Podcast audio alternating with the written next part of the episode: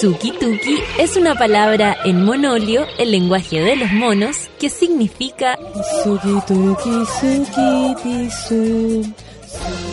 Mm, parece que no se entendió. No vamos a perder el tiempo intentando explicarte otros conceptos básicos del monolio como Bororororoi o su lema principal, chuparse los cuerpos.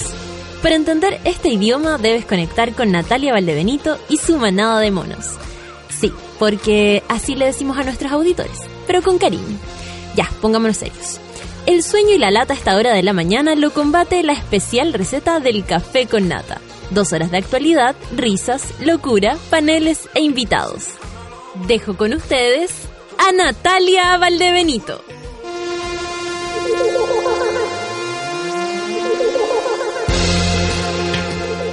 Hola monito, 9 con 4, 9 con 5.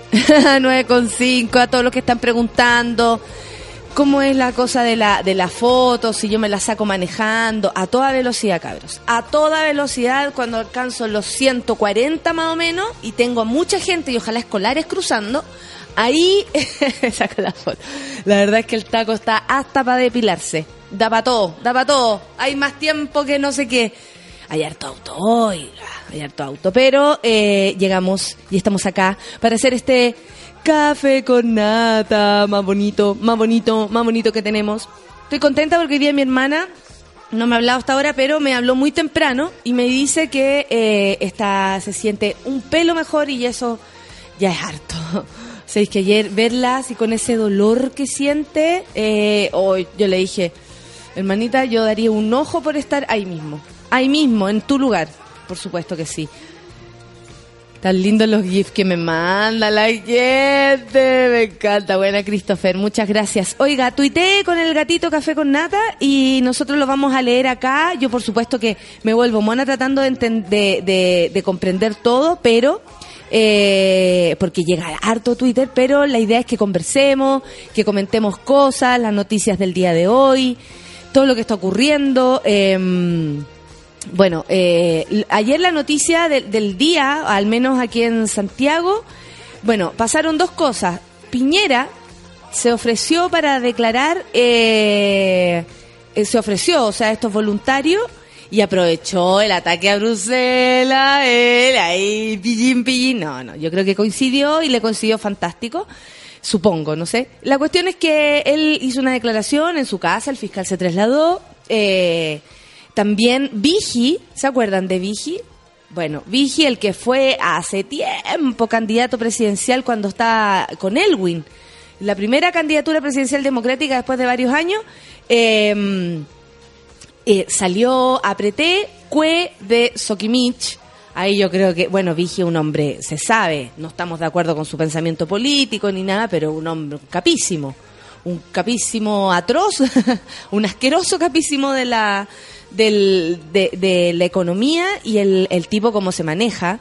Eh, bueno, yo creo que arregló lo suyo, hizo lo que tenía que hacer y luego apretó cuea porque la verdad es que el caso Sokimich va a seguir dando que hablar y va a seguir eh, molestando. Eh, ¿Qué más? Ayer también, bueno, no voy a hacer un adelanto de los titulares. Solo quiero eh, empezar esta mañana tirándole toda la buena onda a todos los que están en sus cubículos de mierda, en sus casas, en sus colegios, cabros chicos que andan escuchando este programa para adultos, para adultos jóvenes, no, mentira. Este programa es para todos y para quienes quieran. Inviten a sus amigos también. Estamos acá de 9 a 11, tuitee con el gatito café con nata. Don Feluca en los controles. Solcita. hola, hola. Hola, hola, porque hasta las 9 y cuarto, Feluca es simpático, ¿ah? Ustedes saben, le- todavía no le suena la alarma, quedan 7 minutos. Eh, y Solcita, eh, que está aquí desde que uno llega y la verdad es que es súper lindo. Porque antes yo abría aquí y era como...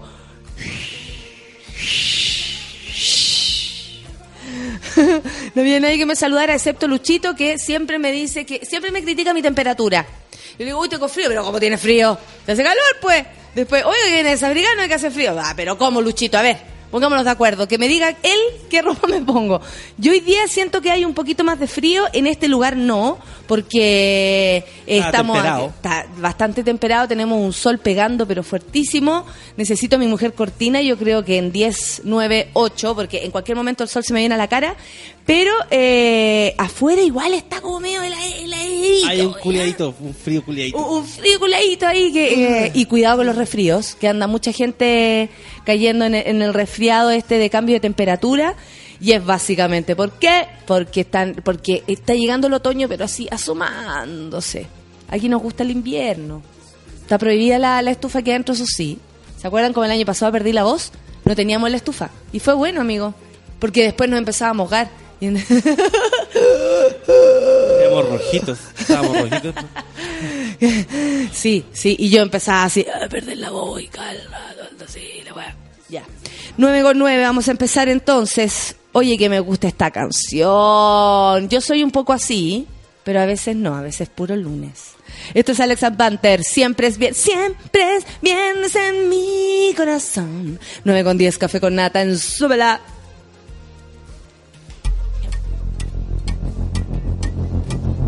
Viernes, siempre es viernes en mi corazón. Siempre quiero la total destrucción de este mundo que he conocido. Y el trabajo que no tiene fin. Oh, viernes, siempre es viernes en mi corazón. Quiero regalar a montón. Todo el tiempo me siento morir. Y del viernes puedo morir cada vez que me despierto. Oh, oh, oh.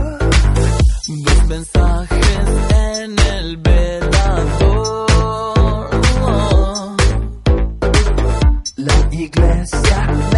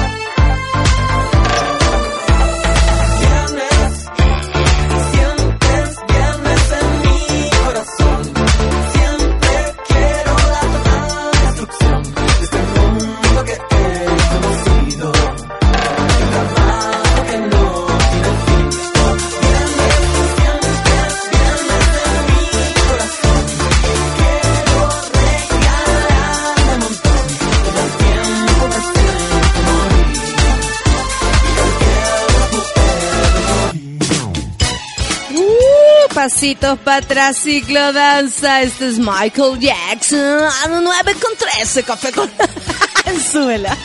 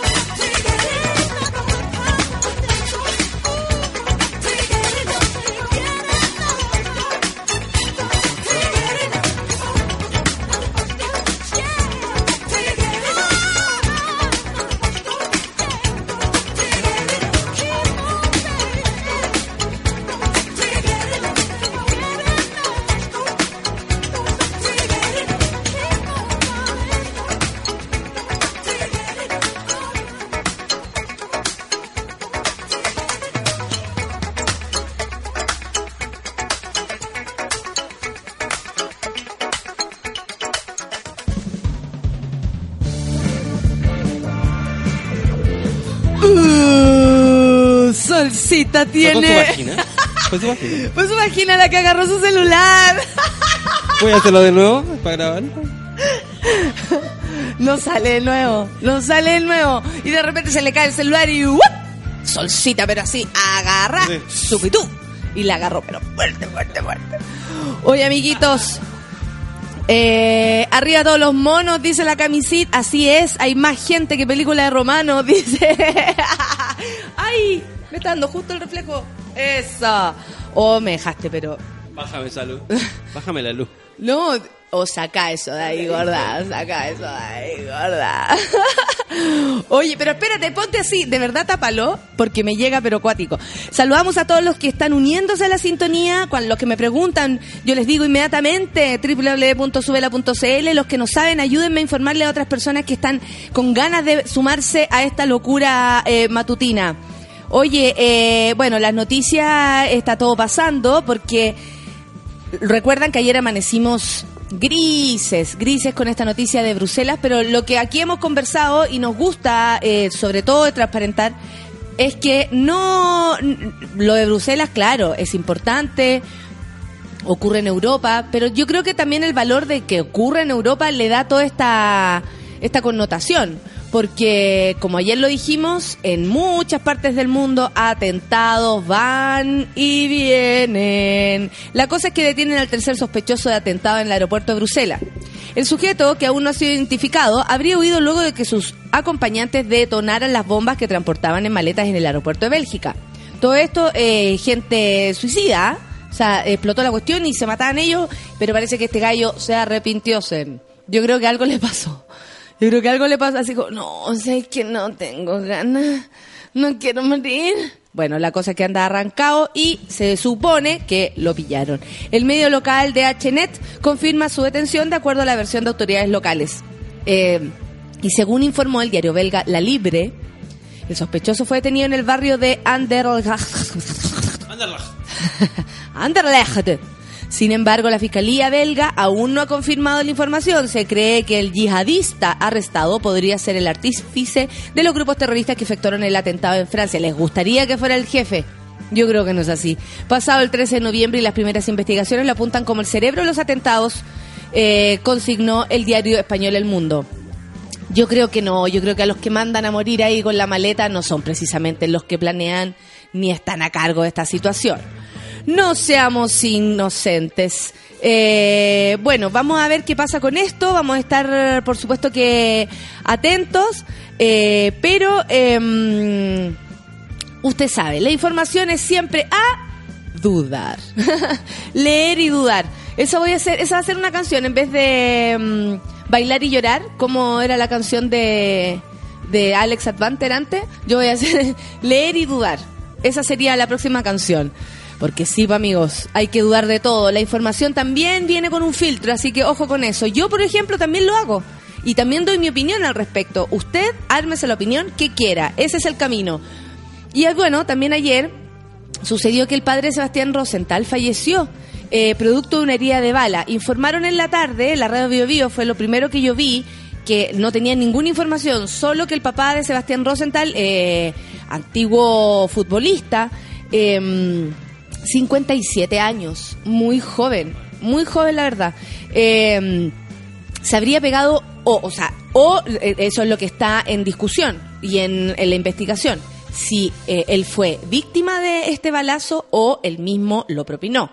La cosa es que lo trasladaron eh, con mucha premura, por supuesto, eh, y con todos los, los, los recursos a la clínica Las Condes en un helicóptero, porque fue un balazo en la cabeza, lo cual por supuesto que hace que eh, todo lo que sea recuperación o posibilidades de vida se, se no sé, se me cabe menos. La cosa es que el señor llegó a la clínica Las Condes en condición grave y luego falleció. Según señalan los testigos, eh, a los efectivos policiales que se trasladaron al lugar, el empresario se autoinfirió el disparo mientras se encontraba en el vehículo eh, estacionado en el recinto. Esto, ¿saben dónde estaba? En el cementerio israelita, en la comuna de Recoleta. La quería hacer corta.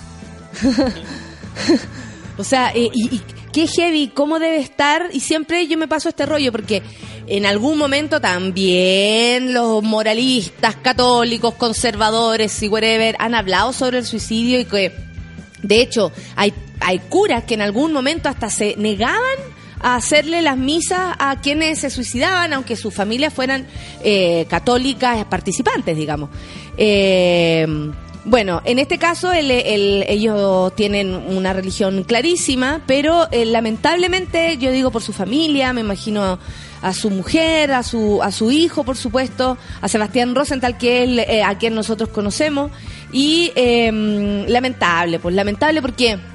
A mí me pasa que independiente que sea el papá de Rosenthal y todas esas cosas, que a lo mejor por eso tienen notoriedad, uno, no sé, eh, eso es lo que hago yo. Es como, oh, qué heavy, cómo debe haber estado él para poder, cómo tiene que estar una persona para que logre traspasar la barrera del miedo, la barrera de pensar en los demás, la barrera del amor que tal vez siente por los demás eh, y acabar con todo. A mí me parece que eso es Y ahí es donde ahí yo me traslado como a él, ¿cachai? Pienso en su familia, por supuesto, que son los que sufren, pero también me, no sé, pienso en cómo se habrá sentido él al momento, ay, de hacerlo. Em, en fin, bueno, que le, que, que se les haga lo más leve posible. Yo creo que una cosa así jamás se puede llegar a, sopesar, ni siquiera nosotros que tal vez lo que no hemos pasado por esta situación de, eh, no sé, frente a un familiar, no la, sab- no la sabríamos entender, pero nada, po, es bonito de repente hacer el ejercicio ponerse a pensar qué, qué le pasó al otro. Así uno aprende y se lleva algo para la casa. Em, vamos a seguir con estas noticias del día de hoy. Espérense que estoy buscando aquí un montón de, de cosas. Es que les quería contar lo de Piñera. Piñera y su declaración ante la Fiscalía por la ley de royalty.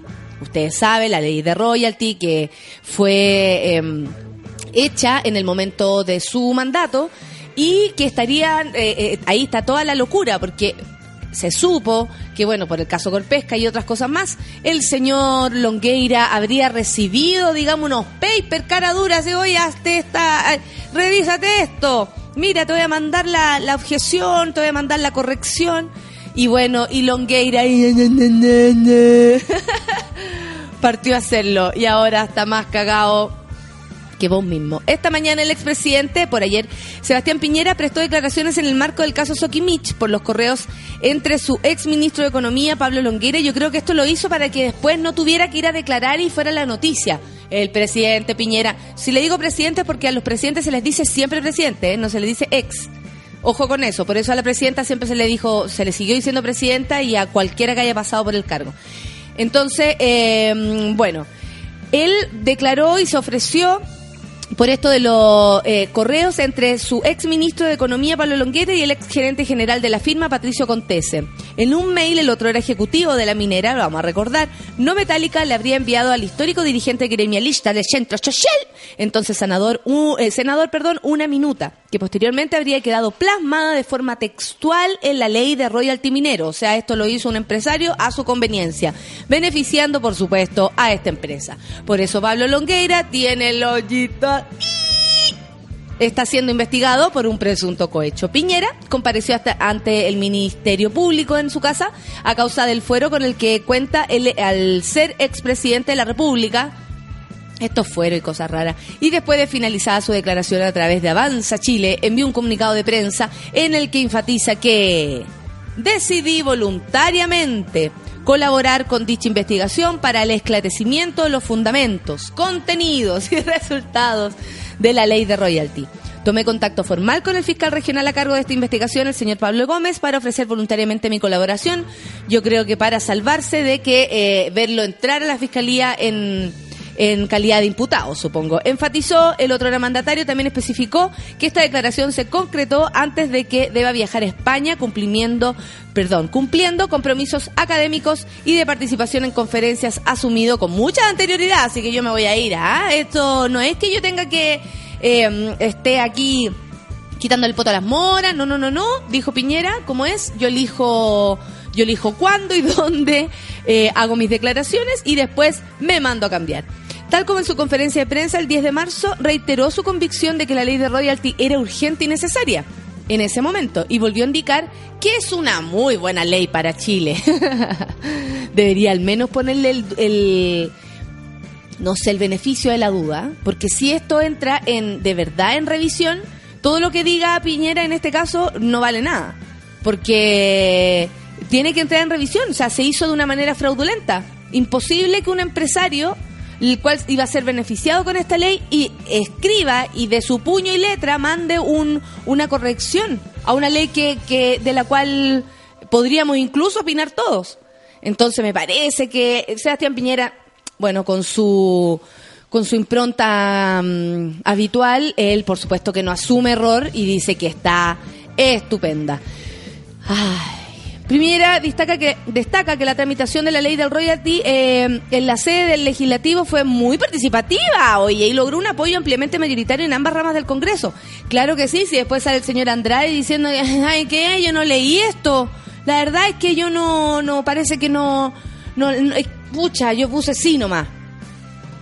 Muy serio todo. ¿ah? Finalmente mi decisión, dijo, de colaborar voluntariamente con la investigación respecto a la ley del royalty aprobada durante nuestro gobierno obedece al propósito y actitud permanente de enfrentar los temas y actuar con la mayor colaboración y transparencia ante la sociedad chilena y los organismos de Estado. Esperamos que, que, bueno, que la transparencia llegue a todo nivel, porque la verdad, si ellos son conscientes de nuestro enojo, deberían al menos estar un pelito asustados, porque yo voy a huellar hasta que todo el mundo llegue, lleve su, su memoria a votar. Ya basta, amigos, ya basta. Y vamos con otra noticia que tiene que ver con la Fundación Daya inició la mayor cosecha de cannabis medicinal de Latinoamérica. Y sale aquí la, la Ana María Gamuri, que cara de volano tiene, eso es lo que más me llama la atención. Cara de voladita no tiene, rodeada de plantas de marihuana preciosas. Eh, y bueno, esto es importante porque hay muchas personas que pasando por malos momentos, sobre todo en, enferme- en enfermedades y eh, eh, terminales, con dolor, con efectos de quimioterapia, por ejemplo, en el caso del cáncer, son beneficiadas eh, por lo que hace la Fundación Daya, que no es que te pase un bagallito así como una bolsita con marihuana y ya anda a fumártela. No, no, no, no, ellos son muy serios, de verdad que sí. Cerca de 100 personas del sector de Quinamávida, las que están realizando los trabajos de cosecha, se espera que el proceso demore un mes y medio. La Fundación Daya informó que la localidad de Quinamávida, región del Maule, es que muy buena esa región porque hay el sol ahí constante, sequito, ah, rapidito va a andar todo. Se dio inicio a la cosecha de la mayor plantación de cannabis sativa para uso medicinal en Latinoamérica. Y esto es importante, para uso medicinal. Es, eh, me parece que, que, que, que no sé, que, que, que no, uno puede eh, bromear sobre el tema, fumarse unos pitos tal vez, pero esto es distinto, ¿ok? Esto va a familias, a gente que realmente lo necesita. La otra vez yo estuve con eh, una madre de un, de un niño que, que, bueno, que tiene un, está en una silla de rueda y que tenía, por ejemplo, ella me decía, hasta 20 ataques de epilepsia diarios. Eh, y ahora, gracias a esto, que a él le funcionó muy bien a su organismo, eh, fue muy compatible, digamos, porque hay personas, me imagino, que así como cualquier medicamento en el planeta, no le, no le favorece, ¿cachai? Hay, hay cuerpos que son mucho más eh, resistentes, u otros mucho más sensibles. O sea, no, no es llegar y. Por eso también es importante que se hagan estudios sobre esto que se invierta plata en hacer estudios, tanto como en la marihuana como en la medic- medicina eh, alternativa desde todo punto de vista. Ayurvédica, lo que a usted se le ocurra. El fondo, hoy que hoy cuenta con 6.440 plantas. Eh, Vamos a lo... Eh, se espera obtener una, tolena- una tole- tonelada y media de floraciones, cogollos, con lo que NOP Laboratorio fabricará fitofármacos que beneficiarán a 4.000 personas de 20 municipios. Ana María Gamuri dijo que este es un día importante, queremos que sea la primera cosecha de muchas que van a venir en los países latinoamericanos.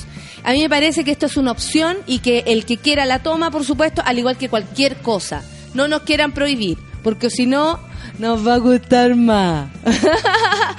Ojo con eso. Ya vamos a escuchar música. ¿Sí? Sí. No te veo, no te leo. ¿Dónde estás? ¿Dónde estás, Feluca? Feluca, ¿qué es la canción que viene? Feluca, son las 9 con 34. Sigue escribiendo que ahora viene la lectura de Twitters y vamos a conversar sobre todo lo que hemos hablado. Por favor, usted colabore con su opinión porque a mí por lo menos me encanta conversar, debatir y aprender. Te sigo no leyendo, así que amigo, te espero. Vampire Weekend. Vampire Weekend es lo que viene, 9 con 34, café con nata en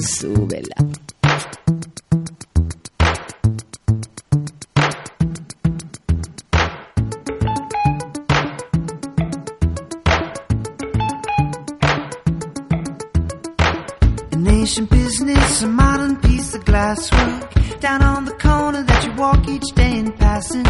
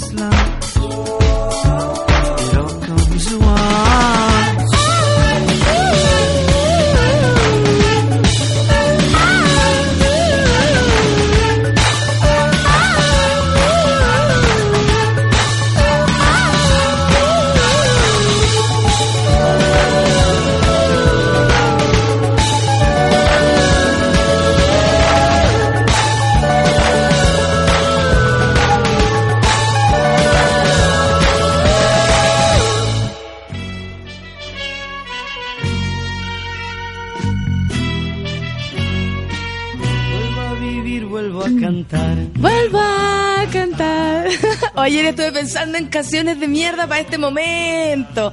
¿Sabes que fui al supermercado y que tengo mi casa abandonada? Donde no tengo tiempo. Donde no paso ahí. Y fui, fui al supermercado y fue como, me estoy haciendo cargo de algo. ¡Qué terrible! Verdad, Junto al mar, no, nada que ver. Día paloyo en la pega, dice Nito Guzmán, manden tramadol. Tramadol, to a mí, suki, tuki, papá. Javo Martínez dice, buen día, mona mayor, aquí preparándome para una reunión, lo único bueno es la comida. A veces sí, ¿ah? a veces hay lugares que lo único bueno es la comida. Qué buen... Me encantó. En Los Simpsons, parece que es la profesora que se toma una pastilla y ve como eh, primero todo gris y después se le cambia a, a arcoíris. Por eso el Nito Guzmán manda a pedir Tramadol, que estuvimos ayer hablando. Pero no vamos a hablar más de eso, nos retaron. Acá hay algo, harto material, dice Juan Guillermo, no sé a qué se refiere, pero lo vamos a ver. Oye, ¿vieron el video ayer? Nosotros lo vimos por interno en nuestro chat de... mm, sí, sí lo viste parece. Ah, no, no sé. Bueno, el video que dice que...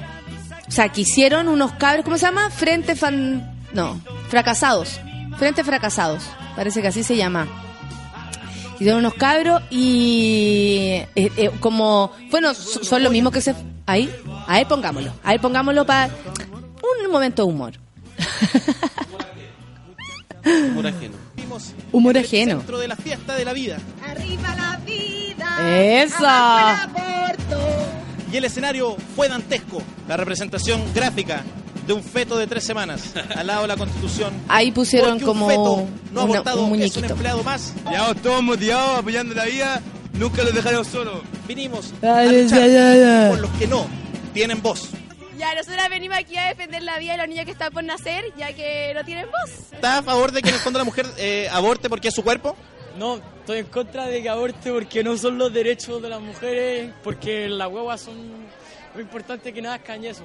¿Cuáles ¿Ah? son tus motivaciones hoy para estar acá enfrente de la moneda? Bueno, eh, Y se va, si no saben ni hablar estos huevos. Católica. ¿Tienes la cimarra en favor de la vida hoy día? Sí, claro que sí, en bus desde Win. Puedo primero presentar quiénes somos. Pedro Vial, Tomás Vial, Catalina Vial, Ignacio Vial, Ana Vial, Santiago Vial, eh, varios más Vial. Somos una familia de 15 hermanos. Eh, Vaya, cada persona hoy día viene con una Vaya, polera roja. le ¿Qué dice. simboliza eso? El social. pensamos que el rojo es como, es un color súper fuerte y a marcar una diferencia, entonces si unimos Nadie todos con sabía por qué rojo- usaban rojo. Como la selección chilena también. Claro, como la, claro, que somos Chile, somos todos. Color rojo, ¿qué simboliza en esta manifestación? La vida. Sangre de Cristo, pues, que derramó por nosotros. Cualquier weá, nadie sabe, nadie ¿Cuánto está la sabe. polera de siempre por la vida? La bolera está a 3 mil pesos. Le vengan a cantar conmigo. Ya. Vengan a cantar conmigo, vamos. Y arriba la vida, abajo el aborto. Queremos a Chile donde estemos todos presentes. Eso.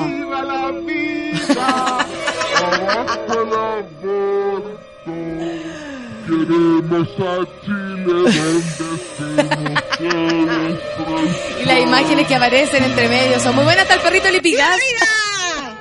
¡Viva la Se vida! siente la voz del inocente. Se siente, se siente Piñera, presidente. Estamos aquí gritando con todo a favor de la vida. No estamos en la marcha del 2011, no estamos en la revolución pingüina, hoy en la revolución de la vida, que se está dando lugar aquí en la Plaza de la Constitución. ¿Cómo, cómo se puede ser prohibida y estar a favor de la dictadura? Una cosa no tiene nada que ver con la otra porque una son tus creencias políticas y la otra son tus creencias como persona. Los derechos humanos son universales. esto- es muy lindo, esto es no muy lindo. obedecen a, una ideología no obedece a, a, la vida. Nos estamos haciendo un la festín. mayoría defiende los derechos humanos, defiende a los comunistas o a las personas que fueron eh, perseguidos La por mayoría, su pero- minuto y no. que están a 40 años y siguen eh, lo mismo. Como tengo lo 22 mismo, años. siguen sufriendo como familia y acá están haciendo que muchas otras personas más sufran por una muerte de- de- Nada que un ver. ¿Qué ignorante, cuico ignorante. Echó a la basura nuestra economía. Vamos, hoy día estamos viviendo Pastor Soto, ojo. maldita del socialismo. Y aquí un amigo, Pastor Soto, sucio. también. Atención. De- de- también estamos hoy día en contra de la democracia cristiana.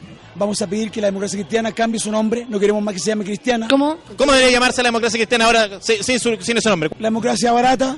Democracia maldita. Anatema, sí, maldita. Anatema, corrupta, anatema, le dice el ladrona, Ramera. ¿Tú estás de acuerdo con esto? Por supuesto, pues. nosotros somos de la pastora penitenciaria. Mira, mira, ahí se empieza a aprender. No, acabamos de me tiraron cuatro encima ahí, hermano, Pastor Soto. Y no arrugué. Y se fueron ellos, yo no arrugué. Me tiraron cuatro porque estaban ahí. Eran del Partido Comunista. ¿Dónde arrugué? Ahí me quedé y al final se fueron ellos. Y ahí que yo. La Y no cosa- arrugué. Se está poniendo tenso el ambiente, hay gritos de una parte. No, son cuatro o cinco pelados. No, no, estas dos burras son, pero de ¿Tú antología. estás de acuerdo con lo que están gritando estas personas? No, están intentando defender los derechos humanos y resulta que están pasando a llevar los derechos de los más necesitados. de los más indefensos de Imagínate, nuestra sociedad. Que la dictadura y el aborto son cosas completamente distintas. distintas, no tienen nada que ver una con la otra. Aparte, bueno, la gente era grande en esa época, son temas muy distintos. No, ¿y cuánto sufrió? ¿Cuánto sufrieron esas personas, cierto? Muchísimo. Ya, ¿cuánto van a sufrir? Busquen en YouTube el video por si quieren Más verlo. claro, echarle agua. Gaby, Esto es hermoso, Mario.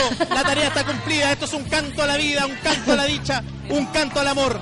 Porque esto vale más de mil apendicitis de un millón de pesos en la alemana. Esto vale más que cualquier cura encubridor. Esto fue la concentración en favor de la vida. Aquí en el frente de la moneda en la Plaza de la Constitución. Frente, fracasados. Eso, Frente Fracasado, excelente, Frente Fracasado, búsquelo en el en YouTube, ahí se puede suscribir si les gustan sus videos y todo. Eh, agradecemos que, que se haga, eh, para que vean cómo, cómo la comedia hace que eh, incluso quede aún más en evidencia la tontera humana. ¿Cachai? Porque los argumentos son realmente eh, paupérrimos. O sea, no hay ninguno, yo sé, ellos eligieron con pinzas, pero de lo que muestran, no hay nadie. O sea, no tenían idea por qué usaban polera roja. Una dijo que era porque eran chilenos, otro dijo que era la sangre de Cristo, otro dijo que era la vida. Eh, no, hay, no, hay, no hay unión en el concepto, digamos. Eh, por otro lado, los llevaron así a carreo, pero acarreo, acarreo con Chocman como, como en aquellas épocas. Y me llama mucho la atención la falta de argumento. Creo que, bueno, además de lo de la familia Vial, que no me pudo más, me reí, pero con escándalos. ¡Ah! Como no, no lo puedo. 15, 15 hijos. A mí me da, eh, lo que le escribí ayer, me da mucha pena la educación de ellos. Sí, Aunque yo- mi colegio fue sí. mucho más de un, un centésimo de su colegio, la educación de ellos. Con es nombre de tres- submarino, es como dijiste el otro día. es. Sabéis que yo también me siento contenta de haber estudiado ahí en Nathaniel con Victoria. Porque, claro, mi colegio era una burbuja, ponte tú en un barrio que, que es peludo. Pero la cagó, o sea, la apertura, la posibilidad de conocer gente que tiene otras vidas. Eso de me siento orgullo cuando veo a estos cuicos hablando así, de esa manera. Y no quiero ser peyorativa con los cuicos porque no creo que todos sean iguales. Pero con esta gente agradezco haber venido de donde vengo. O sea, increíble. Estos hueones como que no cachan nada. ¿Qué están haciendo? ¿Qué, qué están haciendo el indio? Nacieron, nacieron con el gen de la estupidez, dice la Tania Jara. Se enojó. Jessica Solange, mi querida Jessica Solange, dice, ¿eso es verdad? ¿Son actores? ¿No puede haber gente tan idiota? ¿O sí? Sí, amiga. Sí, amiga. Eh... Preocupado porque estará Obama en Argentina, me dice un amigo argentino que me está escuchando, Fernando. Escucharé el café con nata por súbela y reirás. y le dice a él, y te vas a reír, ¿viste? Reí, cantá, llorá, sentí, pensá, lee, dudá. A mi abuela de 90, con cáncer de mama en las noches, le doy leche de marihuana, dice la Karen Carrasco, y duerme raja sin dolor. Por lejos lo mejor. ¿Viste? Tu abuelita se está aliviando con eso y nunca se imaginó. ¿ah? La familia Vial no tenía tele y sonó Opus Dei, dice la negrita. Melissa Choque dice, yo también quiero escuchar Café con Nata, ¿cómo lo hago desde el Perú? Te digo inmediatamente, mi hermana del Perú, ¿cómo, cómo nos escuchas? Sube la CL, ahí, ahí, te mandé. Melissa nos escribe desde Perú. Mira qué lindo. ¿Sabéis que después del festival me escribe harta gente de Argentina, de Perú, de Bolivia, de Colombia? Y es bacán, es muy lindo eso. Y de Perú harto. Así que bacán, a lo mejor en un momento voy a Perú a actuar, sería maravilloso. Porque ahí me dijeron los hermanos peruanos, ¿por qué no vienes a actuar para acá? ¿Por qué no viene usted a actuar? Y yo le voy a decir, por supuesto, si me tienen un pisco sour de dos litros, te actúo, pero tres horas y media. Hay que, hay que ir a Perú. ¿Para qué hablar de las buenas personas que son los peruanos? ¿Para qué hablar de lo educados que son? patas. ¿Cómo hablan? ¿Cómo trabajan? Sí. Ya, de vuelta escuchando eh, el café con nata, dice Felipe Espina. ¿Qué dijo? Parece, dijo la Sol. Algo así. ¿En serio? ¿Hacen el amor bonito? ¿Sí? ¿Sexualidad? Mira, la solcita anduvo. Mira, anduvo en Perú. Muy bien, solcita del Perú. Ese fue un paseo de curso obligatorio, dice la de Nisco Barrubia. Después de ignorancia, menos mal que no nací cuica. Sangran mis oídos con tanta idiotez junta, cero argumento, dice la Kichi. ¿A quién más tenemos? A mi querida mujer Cortina y Alberto Plaza de fondo. Ja, ja, ja, CTM, me hago un chaleco con la situación. Así es, querida. Que dice más eh, Don Bitoco Castillo, dice democracia ramera, jaja, igual le achuntó un poco con el nombre. Gracias, Pastor Soto, dice. Antonella Esteves, que va a venir en un rato más para acá, se está tomando su café en su casa para venir a tomarse otro cafecito conmigo. Por supuesto que sí, hablar del FemCine. Pepe Garri, Pepo Garrido, lo mejor del video es el amigo del Pastor Soto, me reí toda la tarde con él. y no, no arrugué, no arrugué. Eso lo podríamos tener así como risas. Y no arrugué, y no arrugué. Es que, la- es que caché que el loco era como un ex convict, entonces no como festinar un poco. No, todo bien, todo bien. Por Pero último no anda robando. por anda último. Anda haciendo weá, pero, pero, da lo mismo. Camila Guiñez dice, hace tiempo que no lo pasaba tan bien con ropa.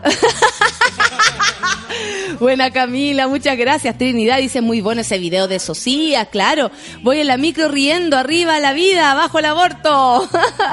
arriba la vida, abajo el aborto. Y somos contentos arriba la vida. Dije, decían. Daniela Virginia dice, si van a dar vergüenza, por último, dígale por qué están parados ahí haciendo loco, pues cero argumento. Yo creo que las profes debieron haberles dicho, cabros, vamos a ir a tal lugar, o sus padres, por último, conversen.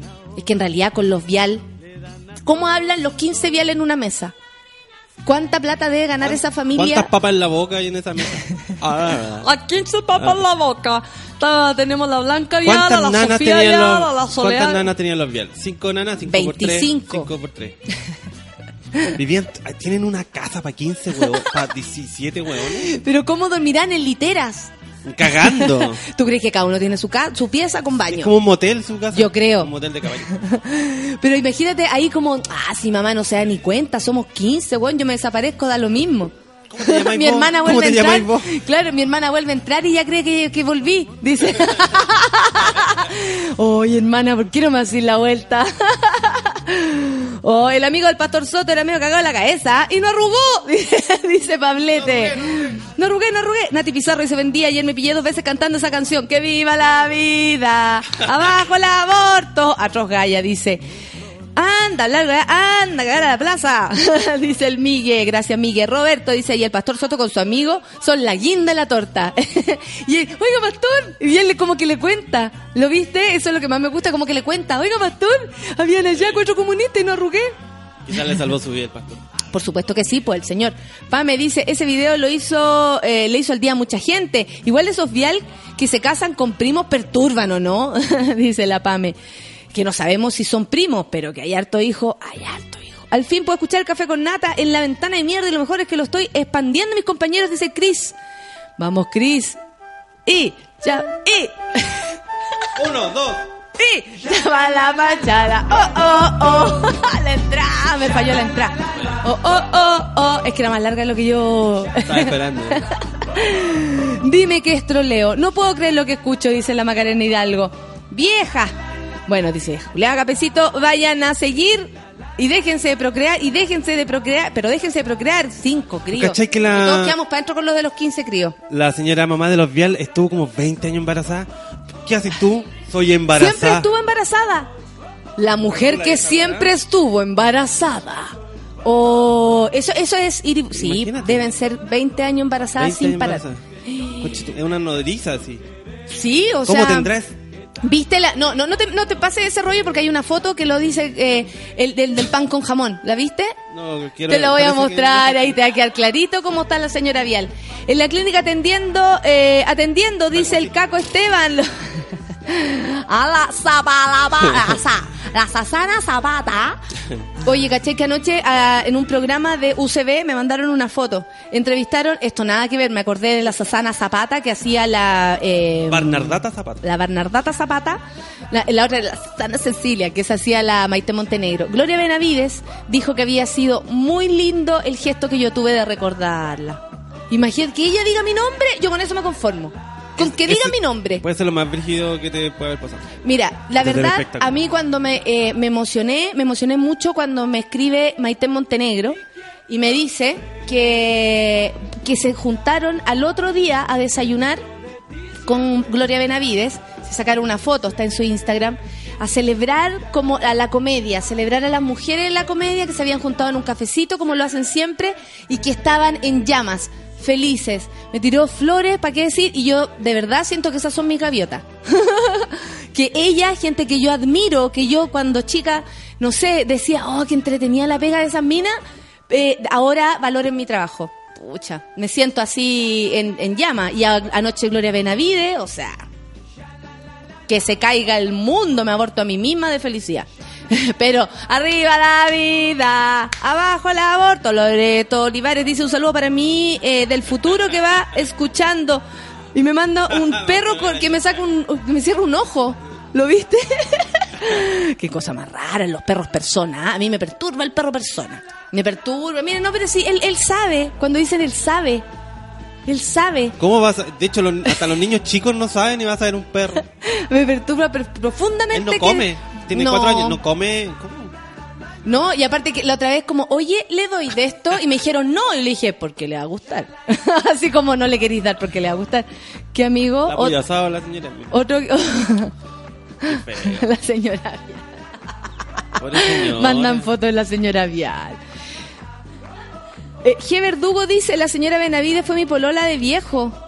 ¿Verdugo? ¿Quién? Gloria Benavides pololeando con un, con un oyente del café con nata. ¿Te imaginas tú? Bueno, yo me imagino de todo. ¿Cómo se llama el video del que hablan? Esto es del Frente Fracasados. Búsquelo en YouTube. Saludos desde Punta Arenas, dice la Sari. Ay, qué lindo. También me escribe de Punta Arenas Don Pulpo, la mujer que siempre estuvo embarazada y se ríe. Es que es verdad, no paró de estar embarazada. Imagina, paría, dale. Paría cachita, pa. Cuarentena, pa, cuarentena, pa, cuarentena, pa. Y probablemente han cul- culiaron como 15 veces nomás. po. O tiraron, digamos tiraron Perdón. porque como nos están escuchando los que nos quieren auspiciar, hay que tener un poco de cuidado, no Feluquín. me eche. no me echen, no me echen que, me- que voy a tener que volver a Campo Minao. Vieran, oye, salió una, hay una noticia que voy a estar en un programa, ¿vieron? Con Rufinelli. Oye, qué Tan calidad. clarito. No, no voy a estar en la televisión, así que no, no, no duden. Walter dice, se escuchaba gritos, no al aborto, coja por el orto. Una locura increíble. Bien, Walter, muchas gracias. Quizás les hizo mal el aire acá. Eh, oye, a todos lo hallo. ¿Verdad? Hay un personaje de Letus de, lo- de los Simpsons, tiene como 15 hijos. ¿Cierto? Ay, qué lindo. Frente Fracasado dice, invítanos al café con nata, somos tu fan. ¿Ya? Frente Fracasado nos está escribiendo, muchas gracias, estamos hablando de usted y que nos estamos riendo mucho con la señora Vial, eh, imaginándonos su eterno embarazo. Ahora la señora Vial yo creo que no, no hay forma de que se, ponga de pie, ¿ah? se pone de pie y se orina. Perturbarse más, dice la pobre flaca, mi perra tuvo dos perros, Sukituki y Borororoy. No, mentira, le puso así a los perros. Me muero. Excelente. Le mandamos un saludo a Sukituki y a Borororoy. Los- ¿Entenderán? Los perros, no, sí entienden. Borororoy y Sukituki, por supuesto que entienden. Qué lindo. Tiare dice, en la sala con un dolor de garganta insoportable, saludos al 1D del colegio Alberto Gidmer. Tiare, ¿qué edad tienes? Me está escribiendo una niña que va en primero básico, parece. Cuidado, cuidado, los niños están tomando el celular. Carla Monteros dice, en todo lo que está bien esta mañana, pura risa y diversión. Vamos que se armó el bailongo. Por supuesto que sí. ¿Por qué? Yo me pregunto por qué. Vi el video y solo pude pensar eso, Gabriela Quiroz. Oye, eh, a mí me dio risa ayer, como dice el flaco, señor, llévatelo esta noche. me cagué la risa con eso. señor, llévatelo esta noche. Señor, llévatelo esta noche, por favor. Me pregunta si tenemos streaming. No, por supuesto que no. Esto es solamente un programa de radio. Lo que pasa es que como internet la gente se lo pregunta. Y la verdad es que no. Hemos decidido que esto sea solo eh, radio porque así nos llamamos. Y si cuando hagamos el programa en vivo, por cuando hagamos el late. Yo lo quiero, a mí me encantaría hacerlo por señal suela. Me han ofrecido, eso sí, más cosas que la deja pelar. Pero no va a suceder. Yuchuba dice, de más que el smog del centro les cagó las neuronas. También puede ser, ¿ah? bajaron y se apunaron. Acá la pareja vial, ya pues mami engancha. Qué terrible. Qué risa además. ¿Sabéis que estoy pensando en la señora Vial? No me puedo sacar de la cabeza a la señora Vial. ¿Cómo, cómo será ella? ¿Lo, eh, ¿Conversará con sus hijos? ¿Le dará el tiempo que necesitan a cada uno? ¿Se podrá criar bien a 15 personas más allá de darles de comida y, y educación? Que ya es bastante, pero además de educar en otras cosas, ¿cómo les hablan con megáfonos o weón? ¡A levantarse! Ay, suena un timbre. Ahí viene nuestro Ahí van los vial. cor- nuestro coro de espermatozoides. Uh, Aquí vienen los vial. Ahí entraron todos con escándalo. ¡Ay, qué buena! ¡Sacatá! ¡Qué buena! ¡Sacatá! Este es un amor, un amor, no sí a la vida, no al aborto. Aventurero y loco, como la señora Vial. Juntos iremos con 15 hijitos. ¿Cómo se alimenta ese batallón? Que heavy, sope porotos para todo. Yo me imagino a las personas, ¿cachai? Que es heavy tener 15 hijos, encuentro que es demasiado. No, No. sé si puedes llegar a ser buen padre para 15 personas. ¿Qué pasa con los cálculos de la comida? No entiendo nada. Debe no haber sé. uno, debe haber uno que coma más, otro que no le que está cruda y vegana, por ejemplo. Nos falta que la vial chica se puso cruda y vegana. Nos falta el, el, el que el, el, el que celíaco. No, sería un cacho. Tres me salieron con ¿cómo? diabetes, ¿Cuántas? cuatro me salieron por pie plano, cinco tienen que ir hoy día, así, y todavía no se acaba. Cinco tienen que ir hoy día, ponte tú a revisarse los pies porque andan cojos. Tengo a cinco hijos cojos. ¿Cómo lleváis esos cabros al doctor? ¿Cómo, ¿Cómo haces la vida de madre con 15 hijos? A pura nana nomás. Yo creo, pero aún así no alcanza. O sea, si te tocó la nana mala, porque también a, algunos, a lo mejor a, a las vial chicas les tocó la nana buena, a los otros les tocó la nana mala. Yo me imagino la conferencia de prensa de los espermatozoides, dice la Coté, del señor Vial. Lo bueno es sobreestimulado. Hoy el señor Vial, donde pone el ojo, pone la guagua. Pame Quesada dice, buen día, yo creo que la señora Vial sacudía la sábana y queda embarazada. También puede ser. Clau Carrasco dice, los Vial podrían hacer una sonora perfectamente. Eso, pegas para los Vial. ¿Qué podrían hacer? ¿Sabrán esos pobres pájaros que sus papis y tíos son los que más abortan en Chile? Dice Mauricio Cruz. Yo creo que no, yo creo que no tienen idea, ni que sus hermanas incluso a lo mejor. Nicola, Nicole Stephanie dice, cuando empiece la venta de entradas de Gritón en Valpo, avisen, por supuesto que vamos a avisar. Tranquilidad ante todo, el coro de los Vial, se ríe el Nico Yáñez. La señora Vial no conoce a sus hijos, por eso tiene tantas... Para eso tiene a sus nanas. A propósito, porque yo me estoy de verdad planteando la, la posibilidad de, de criar a 15 personas. María José Busto dice, segundo día madrugando con el café con nata desde México, muerta la risa. Allá son las 7 a.m. Sí, es verdad.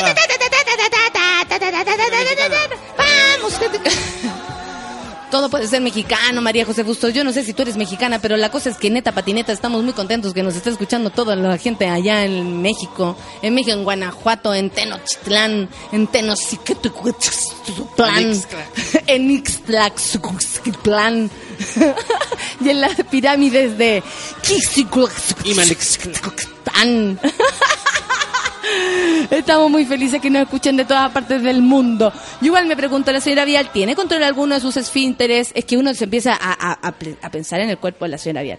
Estoy sacando sangre y escucho café con nata. Me aguanto la risa. Los pacientes me miran feo. Dice el Fran que está eh, trabajando ya en Arica en el hospital. Buscándole. Ay, no le encuentro la, la vena. uno odia al enfermero o la enfermera que no encuentra la vena. A mí no me den el enfermero que no te encuentra la vena. Y eso que a mí se me ve, porque yo soy transparente brazo. Horrible. Me he reído harto con los comentarios de los monos y las reacciones de la nata. Se ríe el Rodrigo Pozo. Un clásico de nuestro café con nata. Te mando un beso enorme. La Tiare dice que va en primero medio. Y nos está escuchando, Tiare. ¿Pero está en clase? Oye, pero por favor, ándate. Oye, pero ¿Qué ¿para qué tiene castellano ciencias naturales? ¿Qué tenéis natural hoy día? No existe esa weá No existe. Ahora es biología, científico, no sé cómo le dicen. Cualquier weá. Cualquier cosa. ¿Qué más? Hola, monitos, dice la orfelina. En Cabildo con llovizna. Qué rico Cabildo. Un beso para ti. Están para darle una patada en la raja a cada uno, tal como en la foto viralizada. ¿Verdad? Hay una foto en la que hay una mujer que le pega, pero una le pone una patada el culo a alguien chiquitín, justo. pero le dejó el zapato adentro y la, la pedicure, porque de verdad, eh, y, y a mí me preguntan, como con esto del feminismo y toda esta cosa que yo evidencié en un lugar muy público como el Festival de Viña, me preguntan hasta por eso, así como, ah, a ver, tú que eres feminista, ¿qué opináis de que, de que una mujer le pegue una patada en la raja a un hombre? Y yo así como, no entiendo el contexto, no puedo saber de por qué le pegó y, y la verdad yo solo una patada en la raja. tampoco voy a, claro, tampoco la voy a defender porque mina. No, po. puedo decir, son las personas que están pueden estar Y aparte, con, lo que pasa es que la gente entiende, eh, no entiende el concepto todavía y cree que el, el feminismo es igual de violento que el machismo. Les digo que inmediatamente que están equivocados y lo volveré a explicar en cetáceo el próximo martes en Mentiras Verdaderas. Mi abuela materna tuvo 22 hijos, mierda. Siempre está embarazada. Sobrevivieron ocho, pero eran pobres, me dice la Susana. Es verdad. Mis papás Susana. también, también, como de ocho hermanos por lado. Sí, po. Pero era por pobre, po. Pues claro, No era por- por, con- por poco por control de, natal- de natalidad, por, por, por poca educación también sexual o ayuda de parte de, de los policlínicos, de parte de, ¿cachai? Porque si tú tenés cerca a un policlínico, a lo mejor te ayude a tener un control de natalidad, que es algo que mucho tiempo no se hizo tampoco, eh, y iban a inscribir a los hijos eh, eh, juntos. Esa cuestión me gusta, como de Sí, a dos. Mi hermana y mi hermana, mi mamá y mi tío Julio tenían la misma edad y mi tío Julio era como tres años menor, básicamente. Aprovechar. Los Vial podrían tener un restaurante, dice la Macalira.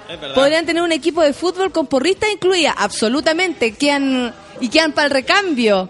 Oye, ya son las 10 con 3. Vamos a escuchar música y luego volvemos con el baño de mujeres. Que ya tenemos una gran invitada. Oye, qué buena canción. Como de la época de una. para la señora Vial va esto. Café con Natenzuela.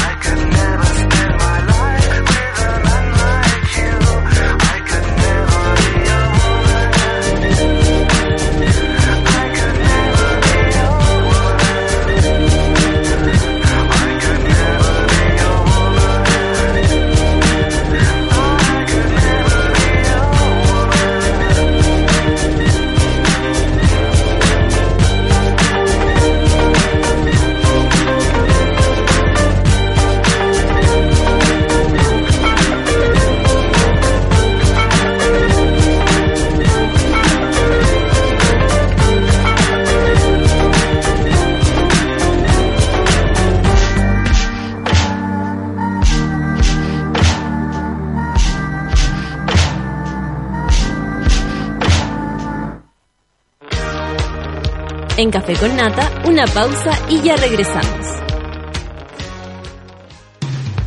Hoy en Sube la Radio.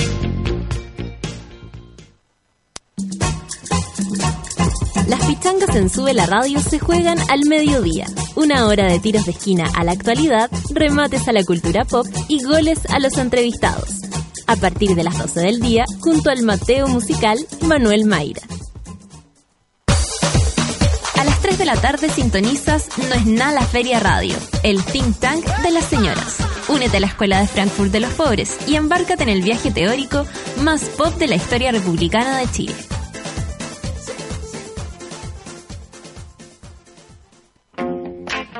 De todos los milagros de esta vida, en Sube la Radio elegimos a nuestros favoritos, la música y Fernando. ¿Qué hicimos con ellos? Les dimos un programa llamado El Giradiscos. Todos los jueves a las 3 de la tarde conecta con Fernando Milagros y los milagros de la música, llevados a tus oídos directo desde el vinilo. Embárcate en un viaje de alta fidelidad que recorre los surcos de la historia directo desde la tornamesa. El Giradiscos. Discos, historias y alta fidelidad.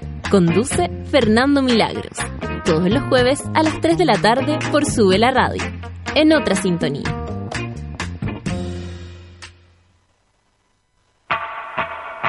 You're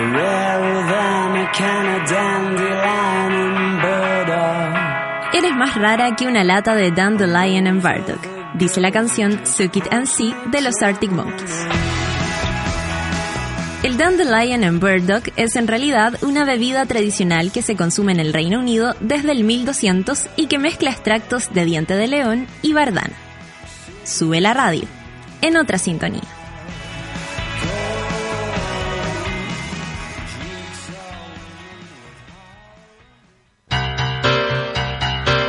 ¿Viste que no era tanto? Ya estamos de vuelta en Café con Nata. I feel the earth move under my... ¿De dónde pudo salir el chisme? Ya sé. Salió del baño de mujeres. Desde este momento, Natalia Valdebenito te invita a pasar al baño de mujeres. Entra con nosotros y descubre quién es la invitada de hoy. Sí, son 10 con 10 y vamos a descubrir quién es la invitada de hoy. Hoy día está mi amiga personal Antonella Esteves, directora del FEMCINE. Vamos a ver cine, vamos a, eh, a- en realidad hablar de todo lo que de todo lo que se está haciendo con las mujeres y el cine, porque además de presentar cine hecho por mujeres, también se quiere más participación desde todo tipo de las mujeres. Ayer te escuchaba en una entrevista y hablaban de los personajes de las mujeres en el cine, como, como ya empezar también en esa conversación, pero el FEMCINE se toma Santiago desde el 29 de marzo al 3 de abril y estamos acá con Antonella Esteves en el baño de mujeres. ¡Eh! Lo tenemos aplauso porque... eh, eh. Nosotros. ¡eh! Hola, Nata. ¿Cómo estás? Muy feliz de verte. Yo igual, por supuesto. Tomarme Oye, un café contigo, gracias. Sí, por el esto es de verdad, es, es café verdadero. ¿ah? Yo tengo una fijación con, el- con aquello. Eh, Anto, eh, bueno, estáis contenta porque estáis aquí en Chile, tú no vivías aquí en Chile. Vamos a hablar del FEMCINE también, porque además creo que la gente te conozca.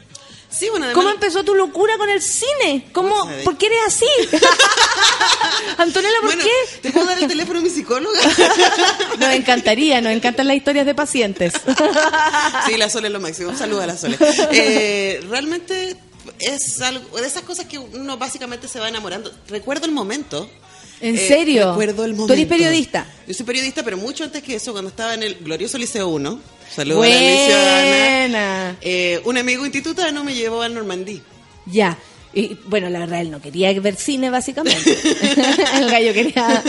Pero fuimos a ver una película, una película de Wim Wenders, eh, una popera de Wim Wenders en ese momento, de tan lejos, tan cerca, y de verdad yo salí súper conmovida. Había obviamente visto mucho cine pop antes y todo, pero era como, ¿cómo este señor supo lo que me tenía que contar? ¿Cómo tenía que hablarme de mí? Y me Ah. salí rayada con esta cosa tan personal que, que me pasó viendo la película. Perfecto. Como, como, este, como esto que cuando uno sale medio callado. A veces cuando salís para adentro. Un amigo que con el que siempre íbamos al cine me decía, yo te espero. Porque cada vez que sales del cine, como que una hora tú pensáis. Sí, pues, no, no hablo. Bueno, y es esa experiencia la que in- invitamos a replicar en el FEMCine, porque lo que creemos es que el cine es una herramienta súper poderosa para pensarnos. Sí. Y para sí. mirar las cosas desde otro lado. Entonces, cuando ves una buena, buena película, te debería pasar eso. Pues decir, oh, no, no lo había pensado, ¿cachai? Y de ahí para adelante, bueno, está ahí en el colegio y fue como, como uno estas dos cosas o tú dijiste quiero ser cineasta. No, nunca quise, y de hecho todavía no quiero ser cineasta porque creo que la pega que nosotros hacemos, la, la mediación, es una pega súper necesaria. Hay tanto arte increíble que eh, se está haciendo y lamentablemente los medios masivos de comunicación ofrecen una y otra vez la misma lecera y creo que hay una pega súper linda de hacer, de decir, mire, fíjense en esto.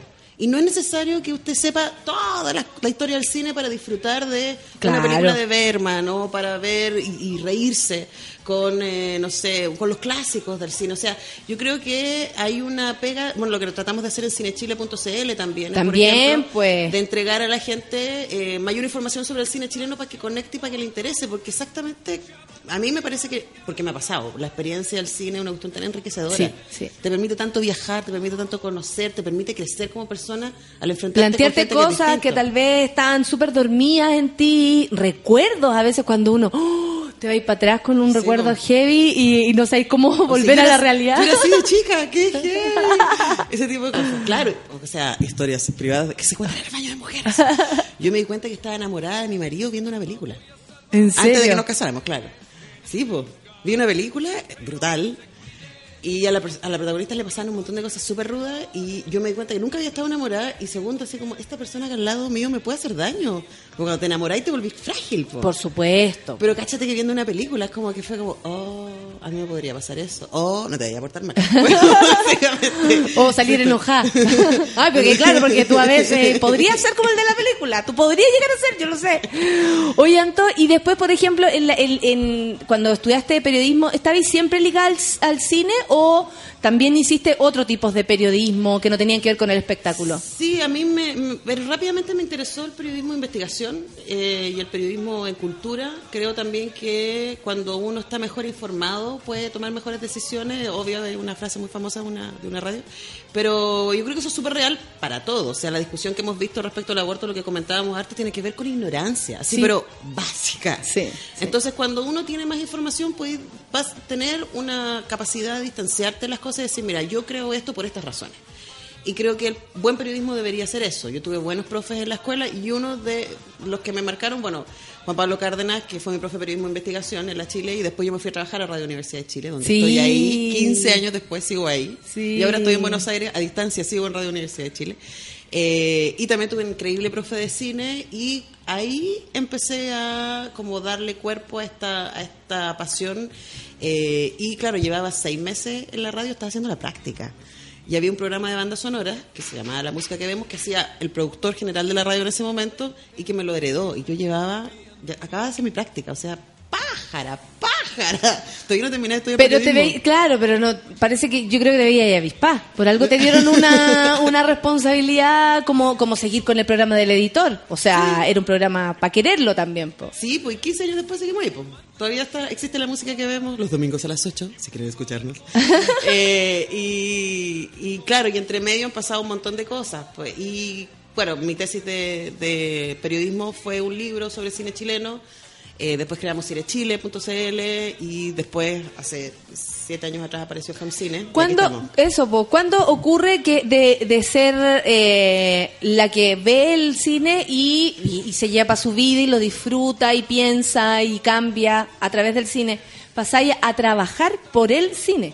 Porque yo creo que hay dos caminos. Hay mucha gente que disfruta tanto como tú, ha visto tantas películas como tú, pero desde su trabajo, a lo mejor distanciado de esto, no hace cosas para. ¿Cachai? Que tú decís, claro, yo quiero ser el, el puente entre la gente y el cine. ¿Cómo te hacís cargo? Yo creo que lo que a mí me pasó entre medio, que ha sido súper importante y es algo que amo mucho hacer, es hacer clases. Entonces, después de que salió publicado mi libro, me invitaron a hacer clases eh, a la Universidad del Desarrollo y después a la Universidad de Chile. Fue gracioso partir el desarrollo después me llamaron a mi casa, a la Chile. Eh, y ahí tú te das cuenta de lo potente que es cuando una persona tiene información. Yo los, los primeros cursos que empecé a hacer son de apreciación cinematográfica.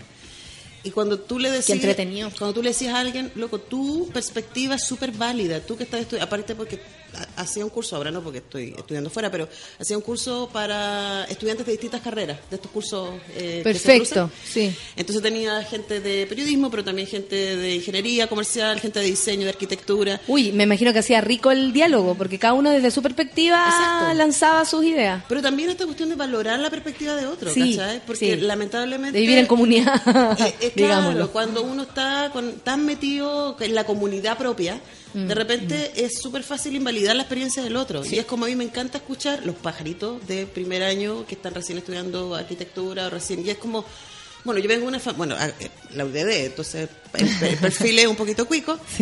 Eh, y es como, es mi experiencia. Que Yo eso me decía y que te quisiste ir a meter ahí precisa, o sea, podría ya haber dicho, no, sabéis que no, con cabros del desarrollo no. Pero después decir, no, ahí hay una oportunidad. Porque a lo mejor a alguno le haga la teja en lo que sea, para darle una vuelta, para crecer. Es que yo creo que, por ejemplo, de nuevo, frente a, a esto que está pasando ahora con, con, la, con los mal llamados pro vida, eh, el, el tema tiene que ver con que no ves al otro. Es así simple, no lo veí. ¿Cachai? Yo creo que una de las cosas potentes que nos pasó viendo tu espectáculo es cuando tú te descubrís, ¿cachai? Y ahí nos obligáis a mirarte. Y al mirarte decimos, mira, a mí también me pasa esa cuestión que te contando. Eh, y yo creo que es eso, está eh, uno de los problemas que tiene Chile, además de su increíble desigualdad, es que la desigualdad también es cultural. ¿Cachai? Creo que es la peor también. Entonces, claro, las 300 familias que son dueñas de eh, más del 80% de los bienes de este país eh, viven encerrados en su mundo y no se conectan con el resto de Chile y toman decisiones desde ese mundo sin considerar, más allá de su moral, más allá de si son Mm. mal- malvados Mr. Burns o no, ¿cachai? En el caso de los cabros a los que yo le hago clase, yo creo que no, son cabros que vienen de su propio mundo y que no se han enfrentado a otro mundo. Entonces de repente se encuentran con una mujer que viene de colegio público, de universidad pública, izquierdosa, feminista, ¿cachai? Que les viene a hablar de cine y por último conocen a alguien que es distinto a ellos. Sí, y eso ya, al menos a algunos les debe divertir, les debe abrir la Los cabeza. comentarios son maravillosos. Es como, la profe es súper entretenida, sabe mucho de su tema, pero es una comunista. Y, y no, a mí también me dicen, como los ojitos de color y como un hacha mal, mal culiada. Como un hacha alguna cosa. Digámoslo. Absolutamente. Eh, ¿Sabéis qué? Quería saber cómo eres, porque uno te ve ahora tener una voz súper potente, una perso así potente que te hacís cargo, lleváis proyectos y todo. ¿Cómo eres cuando eres chica? Terrible habladora. Sí. Mesa No paraba. a morir. Mi sobrina así, quiero saber, cuéntame. Sí, y mi mamá me decía que siempre estaba muerta la risa. Y que el único momento en que ella se preocupaba es cuando, cuando estaba en silencio. Además, estaba haciendo algo Como cuático. que después iba y yo estaba toda embetunada con la pasta de zapatos. ¿Y en tu casa había cine, había libros? ¿Cómo? Había libros, sí, no mucho cine, fíjate. Eh, De verdad, historia muy de clase media. Eh, Sí. Papas hippie, mi- mis papás se casaron cuando mi vieja tenía 16 y ya venía encaminada. Lo estaba pasando Mi- bien. Mi, hermano mayor ya estaba ahí. Eh, Ah, yo también fui al matrimonio, o sea, a todos los matrimonios de mis papás y todas las cosas. Sí. Salgo en la foto. No, no, mis viejos se casaron, imagínate, mi mamá niña bien, familia clase media, pero casi como grandes esperanzas. Y viejos hippies, po. Entonces, sí, mi papá, por lo mismo, porque se casó a los 19, tampoco terminó la universidad, bla, bla, bla, pero siempre hubo mucha inquietud. Mi papá, además, es muy artista, hoy día es artesano en madera y, y siempre. ¿En estuvo- serio? sí. ¿Y, y él vive de eso? Sí, otra pues, vive de eso. ¿En serio? Sí, pues. Qué Cuando yo era chica hacía la ropa de mis Barbie, trabajaba en cuero, ¿cachai? Mientras trabajaba al mismo tiempo en el metro de Santiago, cuando no era lo que es hoy día. Y entonces siempre hubo mucha inquietud artística en mi casa, pero yo no vengo de una familia de artistas, de hecho mi hermano y yo somos los primeros universitarios de nuestra familia por ambos lados. ¿En serio? Sí, pues. Entonces, Mira. igual es, es bonito ver cómo esa inquietud, aunque no esté elaborada en términos académicos, ¿cachai? Sí se comparte. Lo, lo que sí hicieron Sí. mis viejos muy bien fue como ustedes pueden hacer lo, Lo que, que quieran. quieran. Y tienen todas las capacidades para hacer lo que quieran. O sea, tú decías, ¿y periodismo, teatro? ¿Te habrían apoyado Sí. igual? ¿Le habrían ido contigo y todo? Sí, absolutamente. Qué entretenido. Yo creo que uno mucho parte de lo que pasa en, en su casa, sobre todo de, de eso, de mis viejos eran jóvenes también y era como ellos aprendieron solitos, Sí, pero era su y, o sea, y dictadura. O sea, no- Sí, eh, ellos fueron los que menos vieron teatro, los que menos vieron, eh, mu- pro- eh, no sé, música en vivo, los que menos salieron de noche, los que menos conversaron, Sí, po. porque fue una, una generación que quedó encerrada, Y ¿cachai? además que O sea, tenían puras ganas después, Sí, nomás. en mi casa es lo que sí había mucho la música. Como buen hippie, mi viejo tenía súper buen gusto, entonces yo crecí escuchando Led Zeppelin y Pink Floyd y Grand Funk y los Jaiba. Eh, pero, por ejemplo, cuando poníamos Víctor Jara, igual era como para callado. Sí. Y una cuestión que a mí me ha llamado mucho la atención de esa generación y que la admiro mucho de los pingüinos después, esta cuestión del sin miedo. Que yo creo que eso es muy lindo de este momento y, y que, claro, nosotros somos como la, generación intermedio de los que vimos, o sea, cuando yo veía las manifestaciones de los pingüinos, yo decía, jamás, nunca mi generación se hubiera tomado el uno, nunca. Porque, claro, vimos lo que fue el 87, vimos lo que, lo que fue la represión, etc. O por último, los viejos te transmitían el miedo. También. Y, y ahí uno dejaba de hacerlo porque, no, no, viene un Paco y todos se ponían tensos y es como, bueno, el Paco está pasando, va a su Sí, casa. sí, ¿Cachai? Y todo, yo me acuerdo, mi viejo tenso, mi mamá tensa, todos tensos porque el Paco venía a pedir los documentos solamente por el auto, no sé, cualquier cosa así. Y vivir con ese susto constante, de más que después, para tomar la decisión, hoy salgamos a la calle. No. bueno, y eso es muy lindo también de lo que estaba pasando en cultura en los últimos años. Yo creo que proyectos como Santiago Amil eh, y otros han hecho esta cosa de retomarnos los espacios públicos, que es algo Mm, que... la calle, la calle, la que el festival, que el FEMCINE trata de hacer, porque por ejemplo nosotros no estamos en ninguna sala comercial.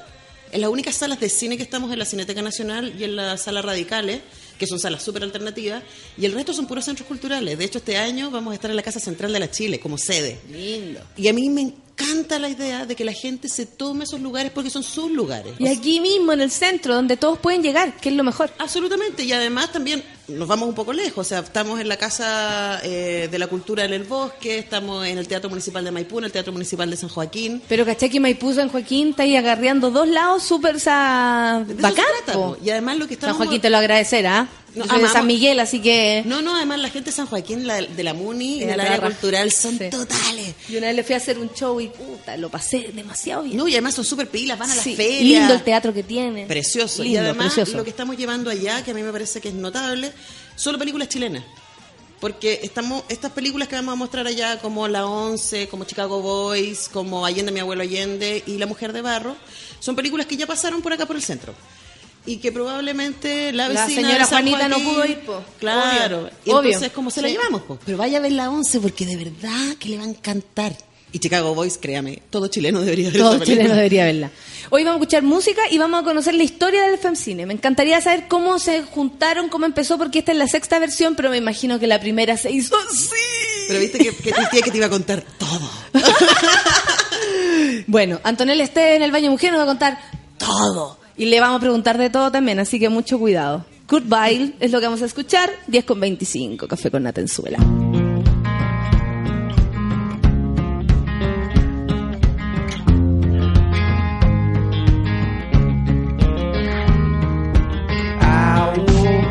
This morning, didn't recognize the man in the mirror. Then I laughed and I said, Oh, silly me, that's just me. Then I brush some stranger's teeth, but they were my teeth, and I was weightless, just quivering like some come in the window of a restroom. I couldn't tell you what the hell it was supposed to mean, but it was a Monday, no Tuesday, no Wednesday, Thursday, Friday, then Saturday came around and I said, Who's this stupid clown blocking the bathroom sink?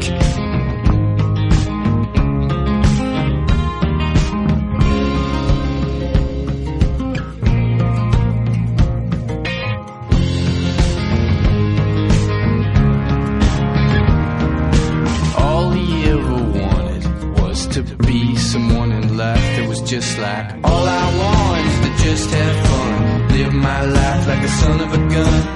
I could be one thousand miles away, but still mean what I say.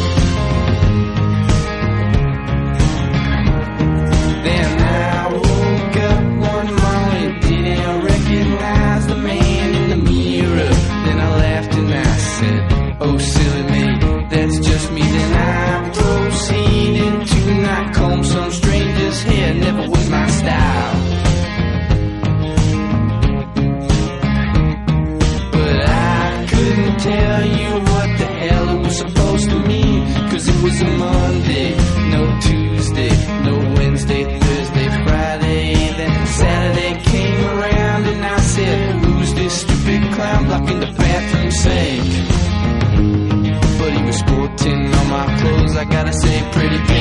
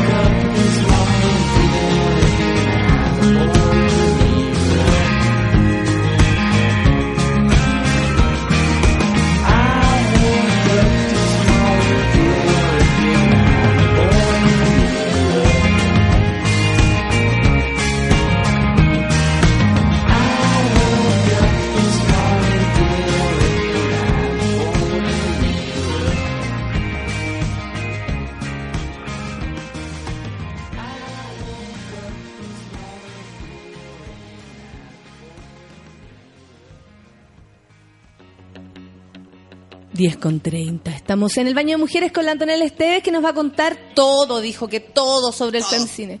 Eh, em, me gusta que exista el femcine. Eh, bueno, y, es, y, al mismo tiempo yo creo que muchas muchas personas dicen, ay, pero ¿por qué existe un, un algo como, como eh, así como vean con el Día de la Mujer? ¿Por qué existe un Día de la Mujer? ¿Y cuándo el Día del Hombre? ¿Por qué, ¿Por qué existe el femcine? ¿Por qué se le da el valor? ¿O por qué ustedes dijeron en un momento, sabéis que tenemos que hacer un cine enfocado en las mujeres para, o no, no sé si para, porque yo creo que el cine es para todo, pero desde la mujer? Sí, básicamente por un tema de subrepresentación. El, el cine y los medios de comunicación en general, pero el cine va creando nuestro imaginario respecto a cómo nosotros nos desenvolvemos en el mundo. O sea, cuando, por ejemplo, nos imaginamos una boda, ¿qué te estás imaginando? ¿De dónde viene esa imagen? Ya. ¿Cachai? La idea de la primera cita, la idea de un buen polvo, ¿de dónde viene? ¿Cachai? Y mucho de eso tiene que ver con lo que instaló el cine y luego la televisión y los medios de comunicación. Pero ¿qué pasa cuando esos imaginarios están puestos solo desde un sector muy específico de la sociedad? ¿Cachai? Y no estoy hablando solo de los hombres, sino de el hombre blanco, anglo, eh, hétero, ¿cachai? Que tiene su manera de ver el mundo y por lo tanto su manera de contar las historias. Lo que sabemos hoy día por diversos estudios que se han hecho, que menos del 15% de lo que vemos en pantalla, en cine y televisión, está dirigido o escrito por mujeres. Perfecto. Punto. O sea, eso ya es un dato para decir, loco, ¿quién está contando nuestras historias y quién está formando, por ejemplo, nuestra idea del amor romántico? Claro, claro. Por Se- decir. sí, se construye desde la visión del hombre. Claro, o sea, por ejemplo, cuando En mujeres como tú y yo nos preguntan todo el tiempo, ¿y por qué no tienen hijos? ¿Y cuándo van a tener hijos? Y la y es como, bueno, pero ¿quién impuso la idea? La señora Arial ya, ya tuvo 15, yo creo que basta, ya tuvo los que tú no tienes ni yo. Claro, y está todo bien. Sí. Básicamente, o sea, lo que mm, nosotros estamos tratando de decir es que la realidad de las mujeres es muy diversa, como también lo es la realidad de los hombres. Sí, sí. Y que por lo tanto no hay una figura femenina, que es un poco lo que hemos visto a través de la historia del cine, la historia de la televisión en estos últimos 120 años, que básicamente o es la doncella virginal en peligro, o es la madre de familia, la adorada housekeeper, ¿cachai? O es la femme fatale. Y fuera de eso, la verdad es que hay poco espacio. Claro. Y lo que sabemos hoy día es que hay entre medio muchas mujeres muy diversas, como nosotras y otras, y quienes nos están escuchando, y también muchos hombres. Y esto es súper, súper importante. Como, como tú lo dijiste, y yo estaba así, ¡sí! Que es como, esta pelea no la damos sola. ¿Cachai? Necesitamos que los hombres también nos escuchen, nos vean. Y por eso es muy importante, y por eso se crea el FEMCINE, para mostrar lo que las mujeres están contando, las mujeres chilenas, las mujeres fuera de Chile, y para sentarnos y un poco dar vuelta a las cifras. En el festival, este año, de las más de 70 largometrajes que tenemos, solo 8 están dirigidos por hombres. Y el resto son puras películas dirigidas por mujeres y las, esas ocho dirigidas por hombres están protagonizadas por mujeres. Porque no queremos dejar a los hombres afuera, porque no podemos. No, no, si la idea Porque es... les amamos, Obvio, además. y la, y la idea es vivir en, eh, todos juntos, relacionados y que todos nos respetemos. Si nadie los quiere sacar, aparte que a nosotras no, no nos criaron entendiendo que éramos superiores a nadie. A la mujer nunca le dijeron que era superior a nadie. Tal vez ellos como sexo masculino, usted es fuerte, usted no sé Y qué. además que es una- es en, un en peso. positivo, ¿cachai? Es un peso, o sea, con esto le estamos haciendo un favor a ellos también. Bueno, de eso yo creo que, que, que esa es la invitación. Yo creo que es, como te decía antes, esta cosa de experienciar una película y salir pensando, mira, no lo había pensado, no me había puesto en ese lugar, se me había olvidado que se podía sentir así. Y yo creo que cuando tú eres sensible a la historia de un otro eh, y a la diversidad de historias que hay posibles respecto a ese otro, podéis ser más sensible. Por ejemplo, cuando yo muestro en, en eh, la UDD Almodóvar, por ejemplo. Mm. Uy, debe ser raro muestro- ellos Les incluso. muestro todo sobre mi madre, además. En donde hay un personaje, para quienes no la vieron, maravilloso, que es una travesti. Sí. eh, Agrado. la agrado. Que es total. Entonces, yo le pregunto directamente, ¿habían visto a un travesti antes? No, si tienen amigos, pero no. ¿Habían visto alguno? Es como, no, no, nada que ver. que pues. Bueno, ¿y cuántos de ustedes sí se tomarían una oncecita con la agrado? Pero claro. Entonces, cuando tú te acercas a este otro tipo de representación, eso te enriquece y te permite mirar las cosas y mirar al otro con más cariño. Yo creo que eso va, ¿cachai? De, de poder respetarnos un poquito más entendiendo la diferencia. Y el problema cuando no vemos la diferencia y cuando siempre estamos pensando que las mujeres somos todas iguales, es que se toman decisiones reales, políticas, que nos influencian y nos marcan. Por ejemplo, no sé, cuando eh, Piñera salió con todos sus artefactos a decir, sí, por fin tenemos ley de postnatal, súper. ¿Cuánto porcentaje de la población de mujeres y de familias de verdad tiene... Seis meses. Y eso es menos de un tercio, porque Sí. menos de un tercio de las mujeres que trabajamos estamos contratadas. El resto de nosotras, chao, cuando me dicen, oye, ¿cuándo vaya a tener hijos? Y es como, cuando tenga contrato. Así como, ¿cachai? Y es una cuestión que tiene un efecto no solamente en las mujeres, tiene un efecto en la manera en que construimos sociedad. Claro que sí. ¿Cachai? Entonces cuando decimos, todas las mujeres son iguales, por lo tanto vamos a tomar estas medidas para afectar a todas las mujeres, como, eh, eh, papito. No, bueno, la discusión del aborto es como, ¿en serio? Las Oye, Anto, y, y el, sí, no, sí, aparte que, que, que, que lamentablemente como que le baja el pelo a la conversación, ¿cachai? Y, y la llena de desinformación, la llena de, de información errada, que es lo que más me da miedo. Pero visibiliza también un sentido común muy perverso. Por eso mismo yo ahí. expongo al wea en el Twitter, para que la gente se, se vea a sí mismo, se preocupe. Claro. ¿Cachai? Cuando a mí Sí, como- alguien me dice, oye, ándate a jugar con tu dildo y cuando seas madre vas a entender esto, yo lo expongo porque digo, si usted piensa eso, vea cómo se ve.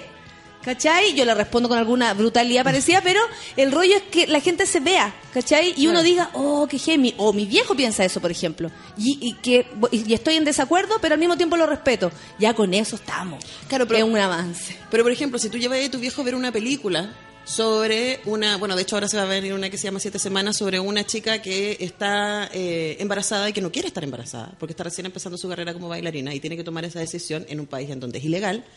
Eh, por último, podéis ver la situación desde otro lado Mm. y ser menos radical en tu juicio y decir, pucha, Aceptar que hay- en el otro hay otro punto de vista. Y por último, que es complicado. Sí.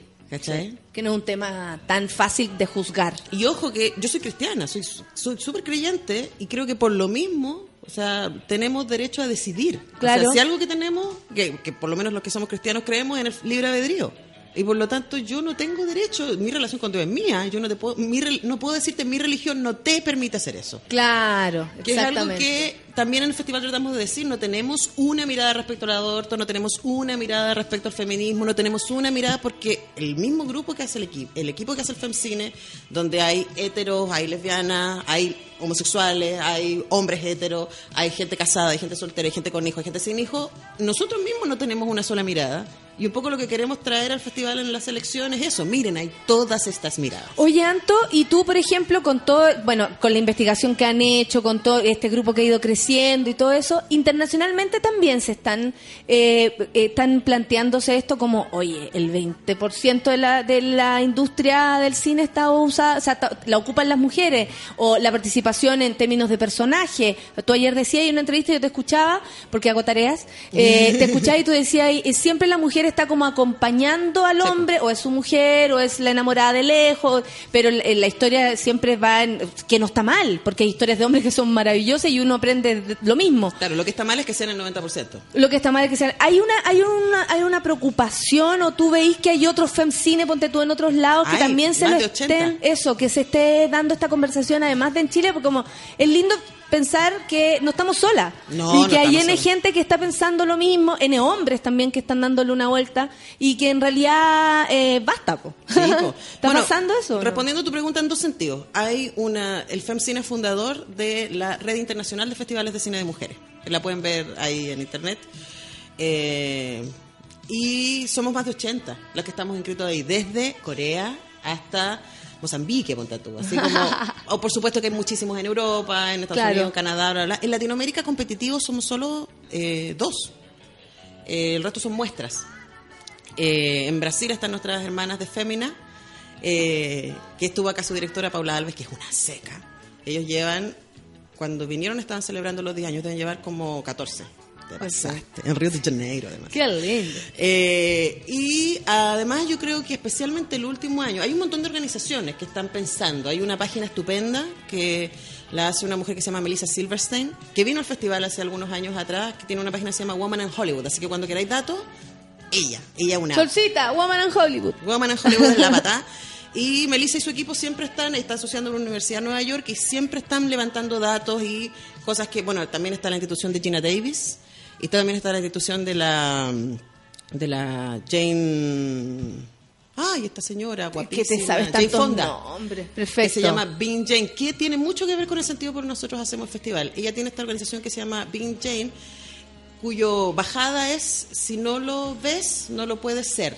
If you can see it, you can be it.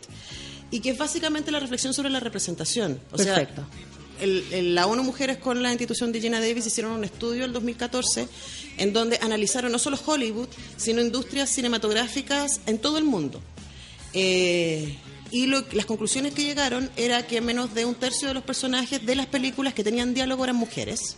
Menos de un tercio. Y- Diálogo, o sea, algo.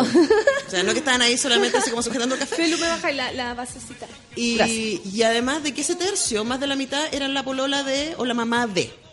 Perfecto. Es que esa, conversación me parece súper buena porque de repente es algo que uno no ve. Es algo que está y lo asumís como algo que, que existe nomás.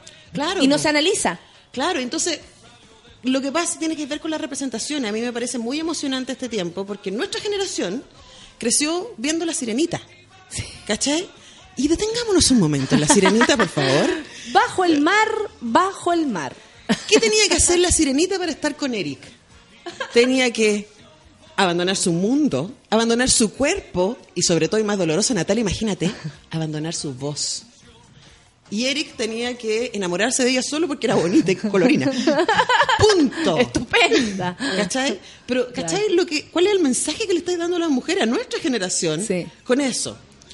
Que tienes que dejar todo para que te amen. Y que no tienes que ser nada más que un bonito envase. Un bonito envase no- que, claro, no importa de- lo que está pienses. no importa lo que... y Tienes que abandonar a la familia, tienes que abandonarte a ti. Ahora, ojo, que ese... A tu lado pez. A tu lado pez. a tu lado bajo el mar. A tu lado salvaje, si Claro, queréis ponerlo. claro. Ojo que esa historia no ha dejado pasar. O sea, si analizáis un poquito las 50 sombras de Grey, es bastante parecido. con un poquito de soft porn, bastante fome. eh, eh, entre medio.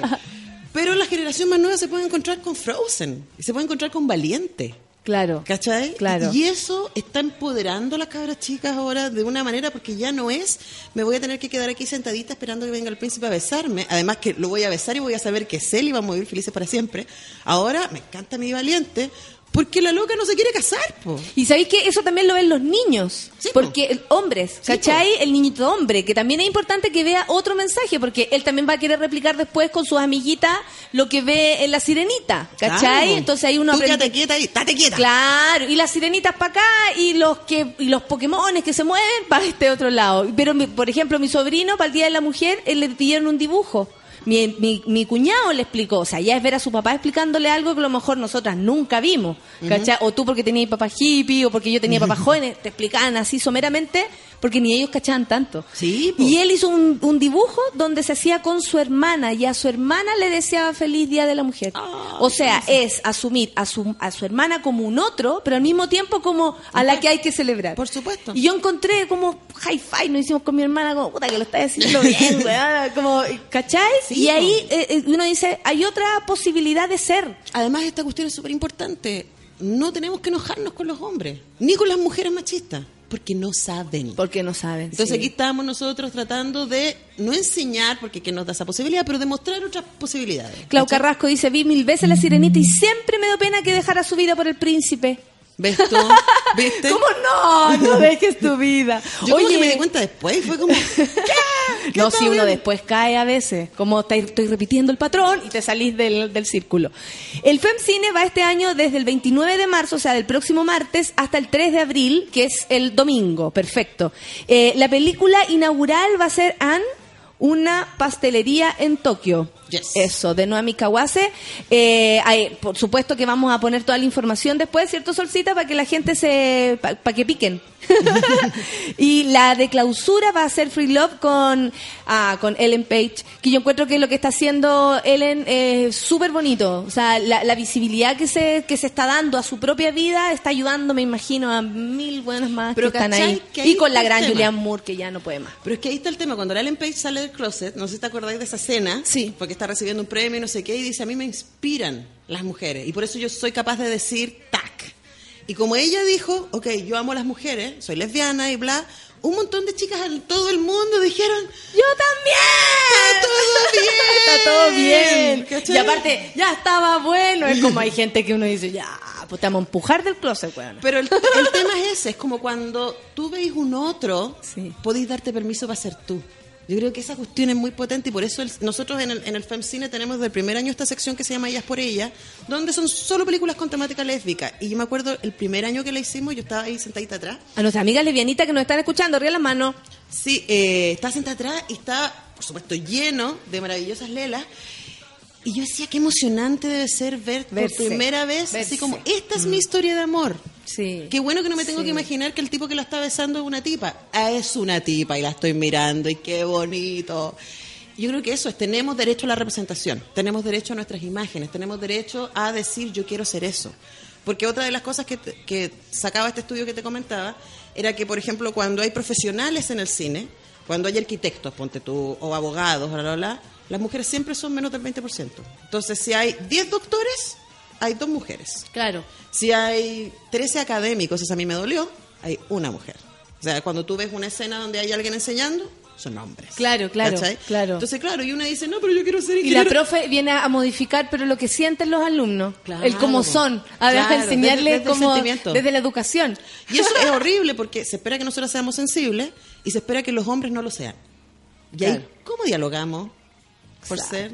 Oye, eh, eh, bueno, estaba pensando en esto. El, el, el FemCine ha sido como difícil, por ejemplo, convencer. Bueno, me imagino que el camino ha sido de- hacia arriba porque ya es la sexta versión. Es bacán eso que es- y sigue existiendo.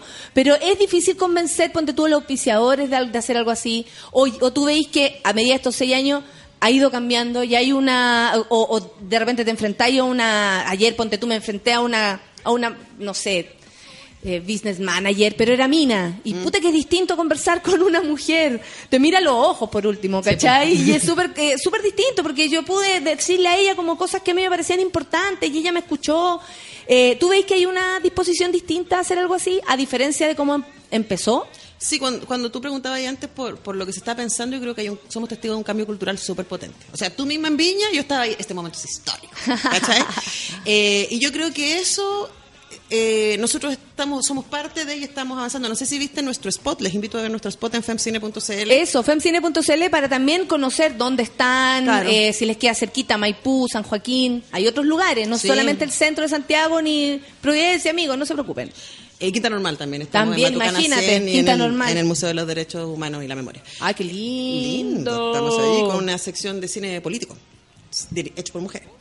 Bueno, yo creo que, que el, no sé si, bueno, si ven en FemCine van a ver además nuestras imágenes y este año lo que quisimos tomar como imagen fue la heroína que está dentro tuyo. O sea, como que todas nosotras llevamos adentro una Beatrix X, una Rey, eh, y estamos ahí poniéndole duro todos los días. Y en ese sentido lo que, lo que hace el festival es eh, acercar esta historia y generar otra, otro tipo de representaciones. Yo creo que cuando recién partimos, partimos de verdad súper a pulso. Yo parece que te lo conté en algún momento. Eh, éramos siete mujeres locas y armamos un festival en cuatro meses con nada. Solo con relaciones y amigos, ¿cachai? Y gente así como, hola, Ayúdame, llamando al ayúdame, teléfono. ayúdame, ayúdame, ayúdame. Y claro, como nosotras, ¿qué es lo que pasa? O sea, cuando tú has hecho la pega un buen rato, la gente te ubica, puede confiar en ti, bla, bla, bla. Y eso se ha sostenido hasta ahora. Los primeros tres años lo hicimos sin financiamiento, a pura gestión y cariño, y estos últimos tres años el Consejo de la Cultura y las Artes, a través de los fondos, nos hemos ganado los fondos los últimos tres años, y han aportado una parte importante de la producción del festival, pero el resto sigue siendo gente buena onda, o sea, gente como Natalia Valdebenito, a quien llamamos hace unos años atrás, Nata, podrías venir a nuestra fiesta a hacernos reír un rato y no sé qué. Y lo mismo sigue pasando hoy día, o sea, desde, no sé, ayer estuvimos, saludamos a nuestros amigos de Barrica 94 ahí en, en eh, el Patio Bellavista, así como, hola, ¿sabes qué? Pues no tenemos plata para invitar Claro. a nuestro jurado a comer y les queremos dar las gracias por ser nuestro jurado, ya, ok, les paso una cena, bla, bla, bla. Y así funcionamos. ¿El jurado quién lo compone? Este año tenemos a gente muy linda en el jurado, además nosotros, de verdad, solo invitamos a gente que nos cae bien. Ah, pero por supuesto, si lo estás haciendo, es tu casa, tienes que invitar a gente que te cae bien, nada más. Está la Dominga Sotomayor, que ganó el año pasado a, mejor a mejor cortometraje iberoamericano. Este año La conocemos y, y ya vino también al baño de mujeres a Es contarnos desde su lado todo lo que todo como lo ve. Me encanta la Dominga. Está la, La, conocí en Iquique, justo cuando nos conocimos. Ah, de veras andábamos todas Sí. en Iquique. Eh, está María Gracia Meña, también de Perfecto. jurado. Está eh, el eh, Polo Ramírez, eh, comentarista de CNN.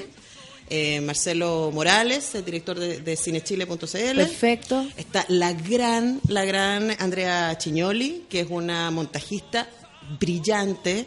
Eh, nosotros todos los años, y déjame después contarte de eso, premiamos a una mujer del audiovisual que ha hecho una carrera destacada. Bacán. La Andrea Chignoli fue nuestra segunda premiada. Además porque... No en- se sabe quién va a ser este año. Ya sabemos, eso te voy a contar. eh, pero Andrea Chignoli eh, ha sido, fue la montajista de Violeta, de No, de Joven y Alocada. eh, es una especialista en el cine de Jodorowsky. Es la que agarra las piezas y las une y hace que Claro. sea todo Y a esa gente coherente. casi nunca se le premia. Claro. Casi nunca claro. se le ve y todo el mundo dice, ¡ay, qué gran trabajo que hizo el director! Y estaba ahí la Andrea, horas y horas armando la película. Eh, también está Paulina Obando, que es una productora, la productora de Gringo Rojo. Perfecto. Que está ahora en cartelera, muy recomendable la película sobre Dean Reed. Eh, ¿Quién se me está quedando fuera? Seguro que Ah, Moisés Sepúlveda, el director de Las Analfabetas. Perfecto. También sí. está Chenda Román, gran actriz, que es como que tuvo un revival ahora. Chenda Román actuó en Tres, en Tres Testes Tigres, actuó en El Chacal de Nahuel Toro. Después dejó de hacer cine un montón y la generación más joven la tomó, el, Ernesto Díaz la tomó para Santiago Violenta y coprotagoniza una película preciosa que se llama La Madre del Cordero. Es una señora brillante, así que estamos súper, súper contentos de... Tuvimos a la, a la protagonista, la madre Cordero, acá. Qué buena película. Y, y sí, y ella también estaba muy muy contenta y muy sorprendida de todo lo que estaba pasando con su propia actuación también, como Sí. que a las mujeres también les llegó mucho, porque la mujer haciéndose cargo de su madre enferma Sí, pues. es un clásico en este país. Entonces, no era una, una realidad que no, no habíamos mostrado. Entonces, bueno, dirigida bueno. por un hombre y una mujer esa película. Pero es que los cabros son sensibles, son de otra parroquia, son niños. Ambos exalumnos míos. Ah. Y ambos parte del equipo de FEMCINE. Así que les mandamos un saludo al Enrique y a la Rosario. Oye, mira, la Pata Marín me dice, te invitamos a ti y a todos a ver el cortometraje Raíces Negras el 31, eh, eso, el 31 de marzo eh, a las 18.15 en la Cineteca Nacional, por el FEMCINE. claro. Sí, ella me, me- me avisa para que la gente eh, esté atento. Eh, Antonella Matera. No, no, no eres tú, que se dice a sí misma, qué bacán Antonella este. Ojalá que por tener el mismo nombre se me pegue el Espíritu Santo y haga cosas geniales como ella. Yo creo que todas las mujeres pueden hacer, y todas las personas, hombres y mujeres pueden hacer cosas que se les ocurran, solo hay que de repente estar con la gente indicada y la fuerza nomás para parar un proyecto Y además eh, que- desde la crea- Y además lo que tú preguntas. Desde la guatita. Sabéis que a mí me sorprende mucho, todavía me conmueve mucho la cantidad de gente que está dispuesta a apoyar el FEMCINE. Es como que yo creo que hay un cambio en el sentido común de decir, vamos, Vamos, sí, vamos. qué Va, o qué entretenido ver esto también. Sí, además que nos hace bien a todos. Además es una fiesta, por eso es súper importante que vayan. Porque es como que nosotros preparamos la mansa fiesta, nos conseguimos las películas, las traducimos, trabajamos como chinas eh, y chinos. eh, y finalmente qué triste es que la sala esté media vacía. Entonces como, vengan, vengan, vengan. si Por supuesto. Cineteca Nacional en el Centro Cultural de la Moneda va a ser una de las sedes, igual que el Centro Cultural de España en Santiago, Centro Cultural Gabriela Mistral en el GAM, Centro Literario Parque Balmacén, Providencia, Sala Radicales que queda aquí en, en, Monjita. En Monjita, en el pleno centro, Museo de la Memoria y los Derechos Humanos, Museo Nacional de Bellas Artes, Centro Cultural Matucana 100, Casa Central de la Universidad de Chile, Casa de la Cultura del Bosque y Teatro Municipal de San Joaquín. Te quería preguntar, ¿cuándo fue en cine en regiones? Ahora en abril vamos a Aysén. ¡Eh! ¿Qué tal? Aysén, más encima, súper lejos. Sí, bueno, la Qué gente rico. del Consejo de la Cultura y beso- besotes para la Carola Roja, que es la directora del Consejo de la Cultura, supo del festival y nos invitó, así como ya, el Consejo se pone, llevamos una muestra y va a estar súper lindo porque vamos de el 14 al 17, fin de semana vamos a hacer una muestra viernes, sábado, domingo en Aysén y en eh, Puerto, bueno, Puerto Aysén y en Coyhaique. Oye, hay gente de Goyaki que nos está escuchando, ojo. Atentos que vamos para allá. Sí. Y además vamos con las películas y además vamos con dos de las invitadas. Bueno, con eh, va la Vivian Barry, que fue nuestra mujer premiada el año pasado, gran animadora. Va con su película, que este año está compitiendo en el festival. Ay, qué bueno. Eh, va a mostrarle y además hacer un taller de animación para mujeres adolescentes. Qué bonito. lindo. Y además va con nosotras una de nuestras invitadas internacionales, que te la recomiendo para entrevistarla porque es lo máximo, la Melina Frías, que ella eh, es productora logística y ha trabajado este año pasado, así como, ya Melina, ¿qué hiciste el año pasado? El año pasado estuve trabajando en Spectre, estuve trabajando en Star Wars, estuve trabajando en la nueva Código Da Vinci en Florencia. Pero suave. Y es lo más simpática que hay. Y la Melina va a estar dando dos talleres en el FEMCINE, porque además de películas tenemos un montón de talleres y actividades de formación. Eh, y la Melina va a estar haciendo un taller, ojo si todavía pueden inscribirse, eh, uno para adolescentes que estén pensando en el cine así como una posibilidad. Las Melina les va a contar la neta. Si están ahí mamás escuchando, de repente ven a sus hijos como... Porque hay, veces que, ¿cómo llevo al cabro para que aprenda algo de cine? Igual Bueno. debe ser difícil llevar un niño chico, ¿cachai? Estas son las instancias. Y va a ser también un taller para productores contándoles así como de verdad cómo se hacen películas cuando tenéis que gastar el presupuesto en cinco monedas distintas. Cuando tenía un Perfecto. equipo de 20 países. Yo creo que va a estar súper entretenido y a la Melina también la vamos a llevar a Aysén. Y la idea es, es de- después trasladarse, o sea, ir a Conce, por ejemplo, la Carla me dice, eh, oh, la media iniciativa, Femcine, que ganas de participar en ese medio proyecto, lástima que vivo en Conce. Bueno, Ah, pero eh, voy a hacer. Nosotros fuimos. unos mail ahí, oye, te puedo ayudar desde Conce. Seguro, ¿no? Fuimos. eh, Iniciativa, iniciativa. Claro, dos gestoras culturales de Magallanes hicieron una itinerancia de FEMCINE allá y nos invitaron y todo. O sea, es como nosotros nos asociamos con los gestores culturales o con la gente del Consejo de la Cultura en regiones. Ahora probablemente vayamos a ir al norte, vamos a ir a Buenos Aires, che. Ah, también. Con la embajada de Argentina armamos un proyecto, ah, de Chile en Argentina armamos un proyecto y vamos a llevar una muestra de Cine cine, de mujeres hecho, eh, claro, hecho por chilenas a Buenos Aires. La idea es como compartir, si de eso se trata todo este proyecto. Ya, entonces estamos, recordémoslo, femcine.cl, ahí pueden ver, bueno, lo- los lugares donde están y en además... Facebook, arroba, o sea, en Twitter, arroba Femcine y en Facebook, Femcine Chile. Lo bueno de ahí es que además hicimos flyers con toda la programación. Entonces, como si te gusta la videodanza, pum, ahí tenía el flyer de videodanza. Si queréis ver las películas de cine político, ahí está el flyer de cine político. Tenemos una retrospectiva de, de animación con la primera persona que hizo un largometraje de animación. En 1926 fue una mina. Entonces, eso va a estar en el Museo de Bellas Artes. Pregúntense, a veces no todos lo hicieron los hombres. La Francia dice, ¿recomienda alguna película para novatas del cine? Es que lo bonito, gracias por la pregunta, lo bonito es que el FEMCINE es un festival pensado en la audiencia. Los cinéfilos van a venir igual, Claro, porque de verdad tenemos claro. un montón de joyas. Pero aquí no, yo tengo mucho respeto por los festivales de cine y creo que cada uno tiene su rol. Y hay festivales Sí. hechos para los cinéfilos, o sea, para que uno vaya, piense y diga, oh, qué vanguardista eso que está haciendo y no sé qué. Esto está pensado para que uno se piense. Y por lo tanto, todas y cada una de las películas son bulletproof para todas las audiencias. O sea, Aparte que, como tú dices, la 11 eh, está buena, yo la vi en el, en el avión. En un avión. ¿Y te reíste mucho? Sí, lo pasé en la raja y me emocioné también. Sí, pues me es- emocioné es una mucho. hermosa película. Sí. Dirigida por Maite Alverde, Mm, una, sí. una tremenda mina. Eh, Lo de la, lo del, mm, ay, lo- el Chicago Boys también está muy buena y creo que es muy necesario hacerla. Le hizo una pareja Sí. y, co- y, y- no, la cagó. O sea, yo llegué, yo le decía a Feluca, o sea, salís con ganas de quemar una micro, pero hay que ir a verla. Hay que entenderse. Yo creo que de eso se trata. Como verlo y sí. Decir, chuta, 60, eso tiene que ver. Bueno, para la gente más popera vamos a tener una retrospectiva de eh, Julie Taymor, que es la directora de Cross the Universe. y Perfecto. Frida, pero ya tiene, ahora está más dedicada al teatro, pero tiene una cinematografía súper interesante. A mí me encanta porque es súper barroca, súper colorincha, súper excesiva. Eh, y por ejemplo, va a mostrar La Tempestad, que nunca se mostró en Chile, que está protagonizada por Helen Mirren. Y eh, también Titus, que está. no ella es toda. No podemos. Yo cuando sea grande quiero ser como Por supuesto. Que tenemos o un- como Moria Kazan, en mi caso. que no puede tener setenta y tantos años pero y que- carreteando con Charlie García. No, no, yo Bueno, quiero que tiene así. Bueno, hay partes de su cuerpo que tienen en sus más jóvenes. Claro, Pero por mientras esté todo sostenido con humor, ¿cuál es el problema? Eh, también tenemos, a ver, una retrospectiva que está bastante... Eso te iba a decir, ¿qué es lo que es la retrospectiva? Cuando uno lee retrospectiva Catherine Deneuve eh, por Jack... Deme. Claro. Qué lindo eso. Es cuando juntamos la obra, ¿cachai? Y no solamente una película como lo que te decía, o sea, como, ah, Via Cross the Universe es buena, pero, ok, primero la dirigió una mina y luego, ¿por qué no ver las otras películas de la mina? ¿Por qué? Perfecto. Porque cuando tú decías, ok, ¿cuál es tu director de cine favorito? Podéis nombrar 15 hombres, nómbrate una mina. Entonces lo que nosotros queremos hacer es, fíjense que hay mujeres que tienen un cuerpo de trabajo, tienen cinematografía. Entonces, está la de Julie Taymor, está la de Lotte Reisner, la animadora, eh, está también la de Verónica Cuense, que es una documentalista chilena que hizo Santas Putas, no sé si te acordás de esa película, sobre Alto Hospicio. Perfecto. sí. Hizo un montón de películas más, nosotros vamos a mostrar Santas Putas, vamos a mostrar una que hizo sobre el MBL, está bella esa retrospectiva, y tenemos también esta de Catherine Deneuve eh, por Jacques Demy. Todos los años tenemos una retrospectiva dedicada a una diva, a una actriz que la dejó la escoba en su época, y a un director que filma mujeres. Y este año las cruzamos para verlos cómo dialogan. Entonces tenemos películas protagonizadas por Catherine Deneuve y dirigidas por Demi. Eh, y una retrospectiva porque son varias películas en donde podemos ver cómo va desarrollándose esta relación por, a lo largo de los años. Perfecto. Femcine entonces, femcine.cl para los que quieran informarse de todo lo que está hablando la Antonella, que de verdad es una... dan ganas de ir a sentarse al cine y no salir más de ahí.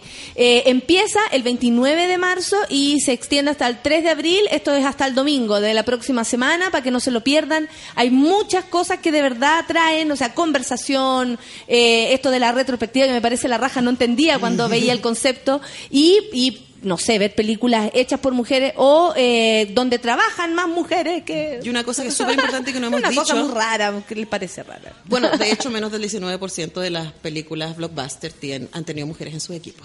Imagínate. Eh, una cosa que no hemos dicho, Nati, que es fundamental es que es gratis. ¡Eh! Lo que pasa es que yo, como- es y a la gente que le gusta lo gratis, o sea, si ya no va es porque se pasa de lezo. Sí, o sea, nosotros armamos la fiesta, preparamos la mesa, pusimos la comida, está deliciosa. Vaya. Vaya, pues vamos a seguir en todo caso hinchando con la idea de ir al FEMCINE. Yo voy a ir el, el martes a la, a la apertura y no me quiero perder varias cosas de las que estoy viendo. Te mandan saludos desde Buenos Aires, te tengo que pasar un dato porque te quieren entrevistar por allá a propósito del FEMCINE. Y vamos a terminar con una pregunta personal. Camila Sandoval dice, me quedo con la gran duda, ¿con qué película se dio cuenta que amaba a su pareja? El, el último beso. El último beso. La, la versión italiana, después una versión gringa. Ya. La versión italiana, sí. Perfecto. Pero ahí se va la cresta la película. pero Ojo. Es que ella a lo mejor está, está lo mismo y quiere llevar al gallo para saber si está enamorada.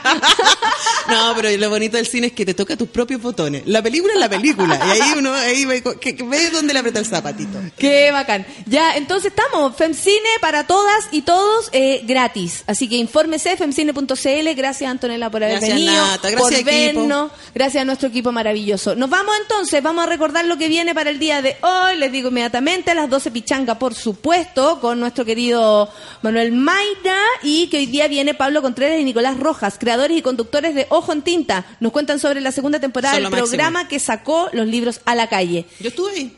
¿Sí? Hablando de mi libro con el Nico Roja. Mira. Son lo máximo. Besitos para Juan Tinto. O a las 12 entonces. Y no es nada la feria que se apodera de esta radio a las 3 de la tarde con lo- el máximo Richard Sandoval, La Paloma y todo su equipo maravilloso. Tenemos una radio muy exquisita. Nos vamos, amiguitos. Gracias, Antonella. Gracias, Nata. Haga chuparse los cuerpos, todas las cosas que ustedes quieran hacer, sean libres, hagan lo que quieran. Eso es lo más importante. Y no molesten a nadie. Protista, mi familia. Gracias, Anto. Nos vemos en el FEMCINE. Café con Nata en Súbela. Chau.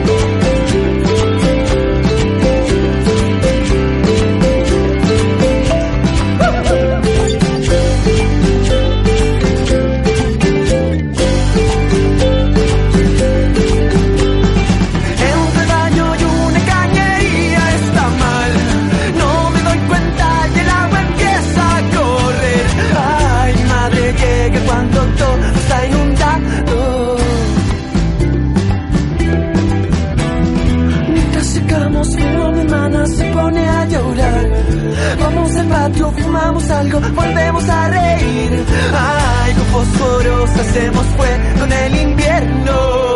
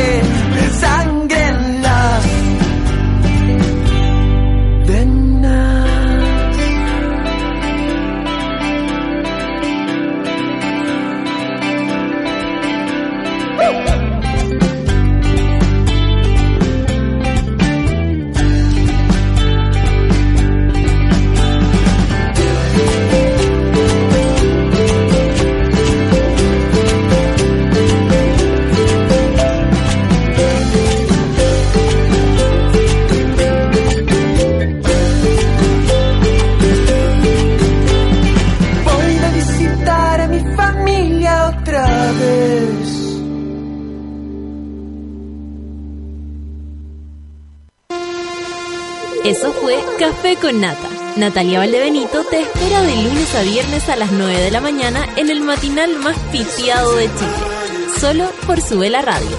En otra sintonía.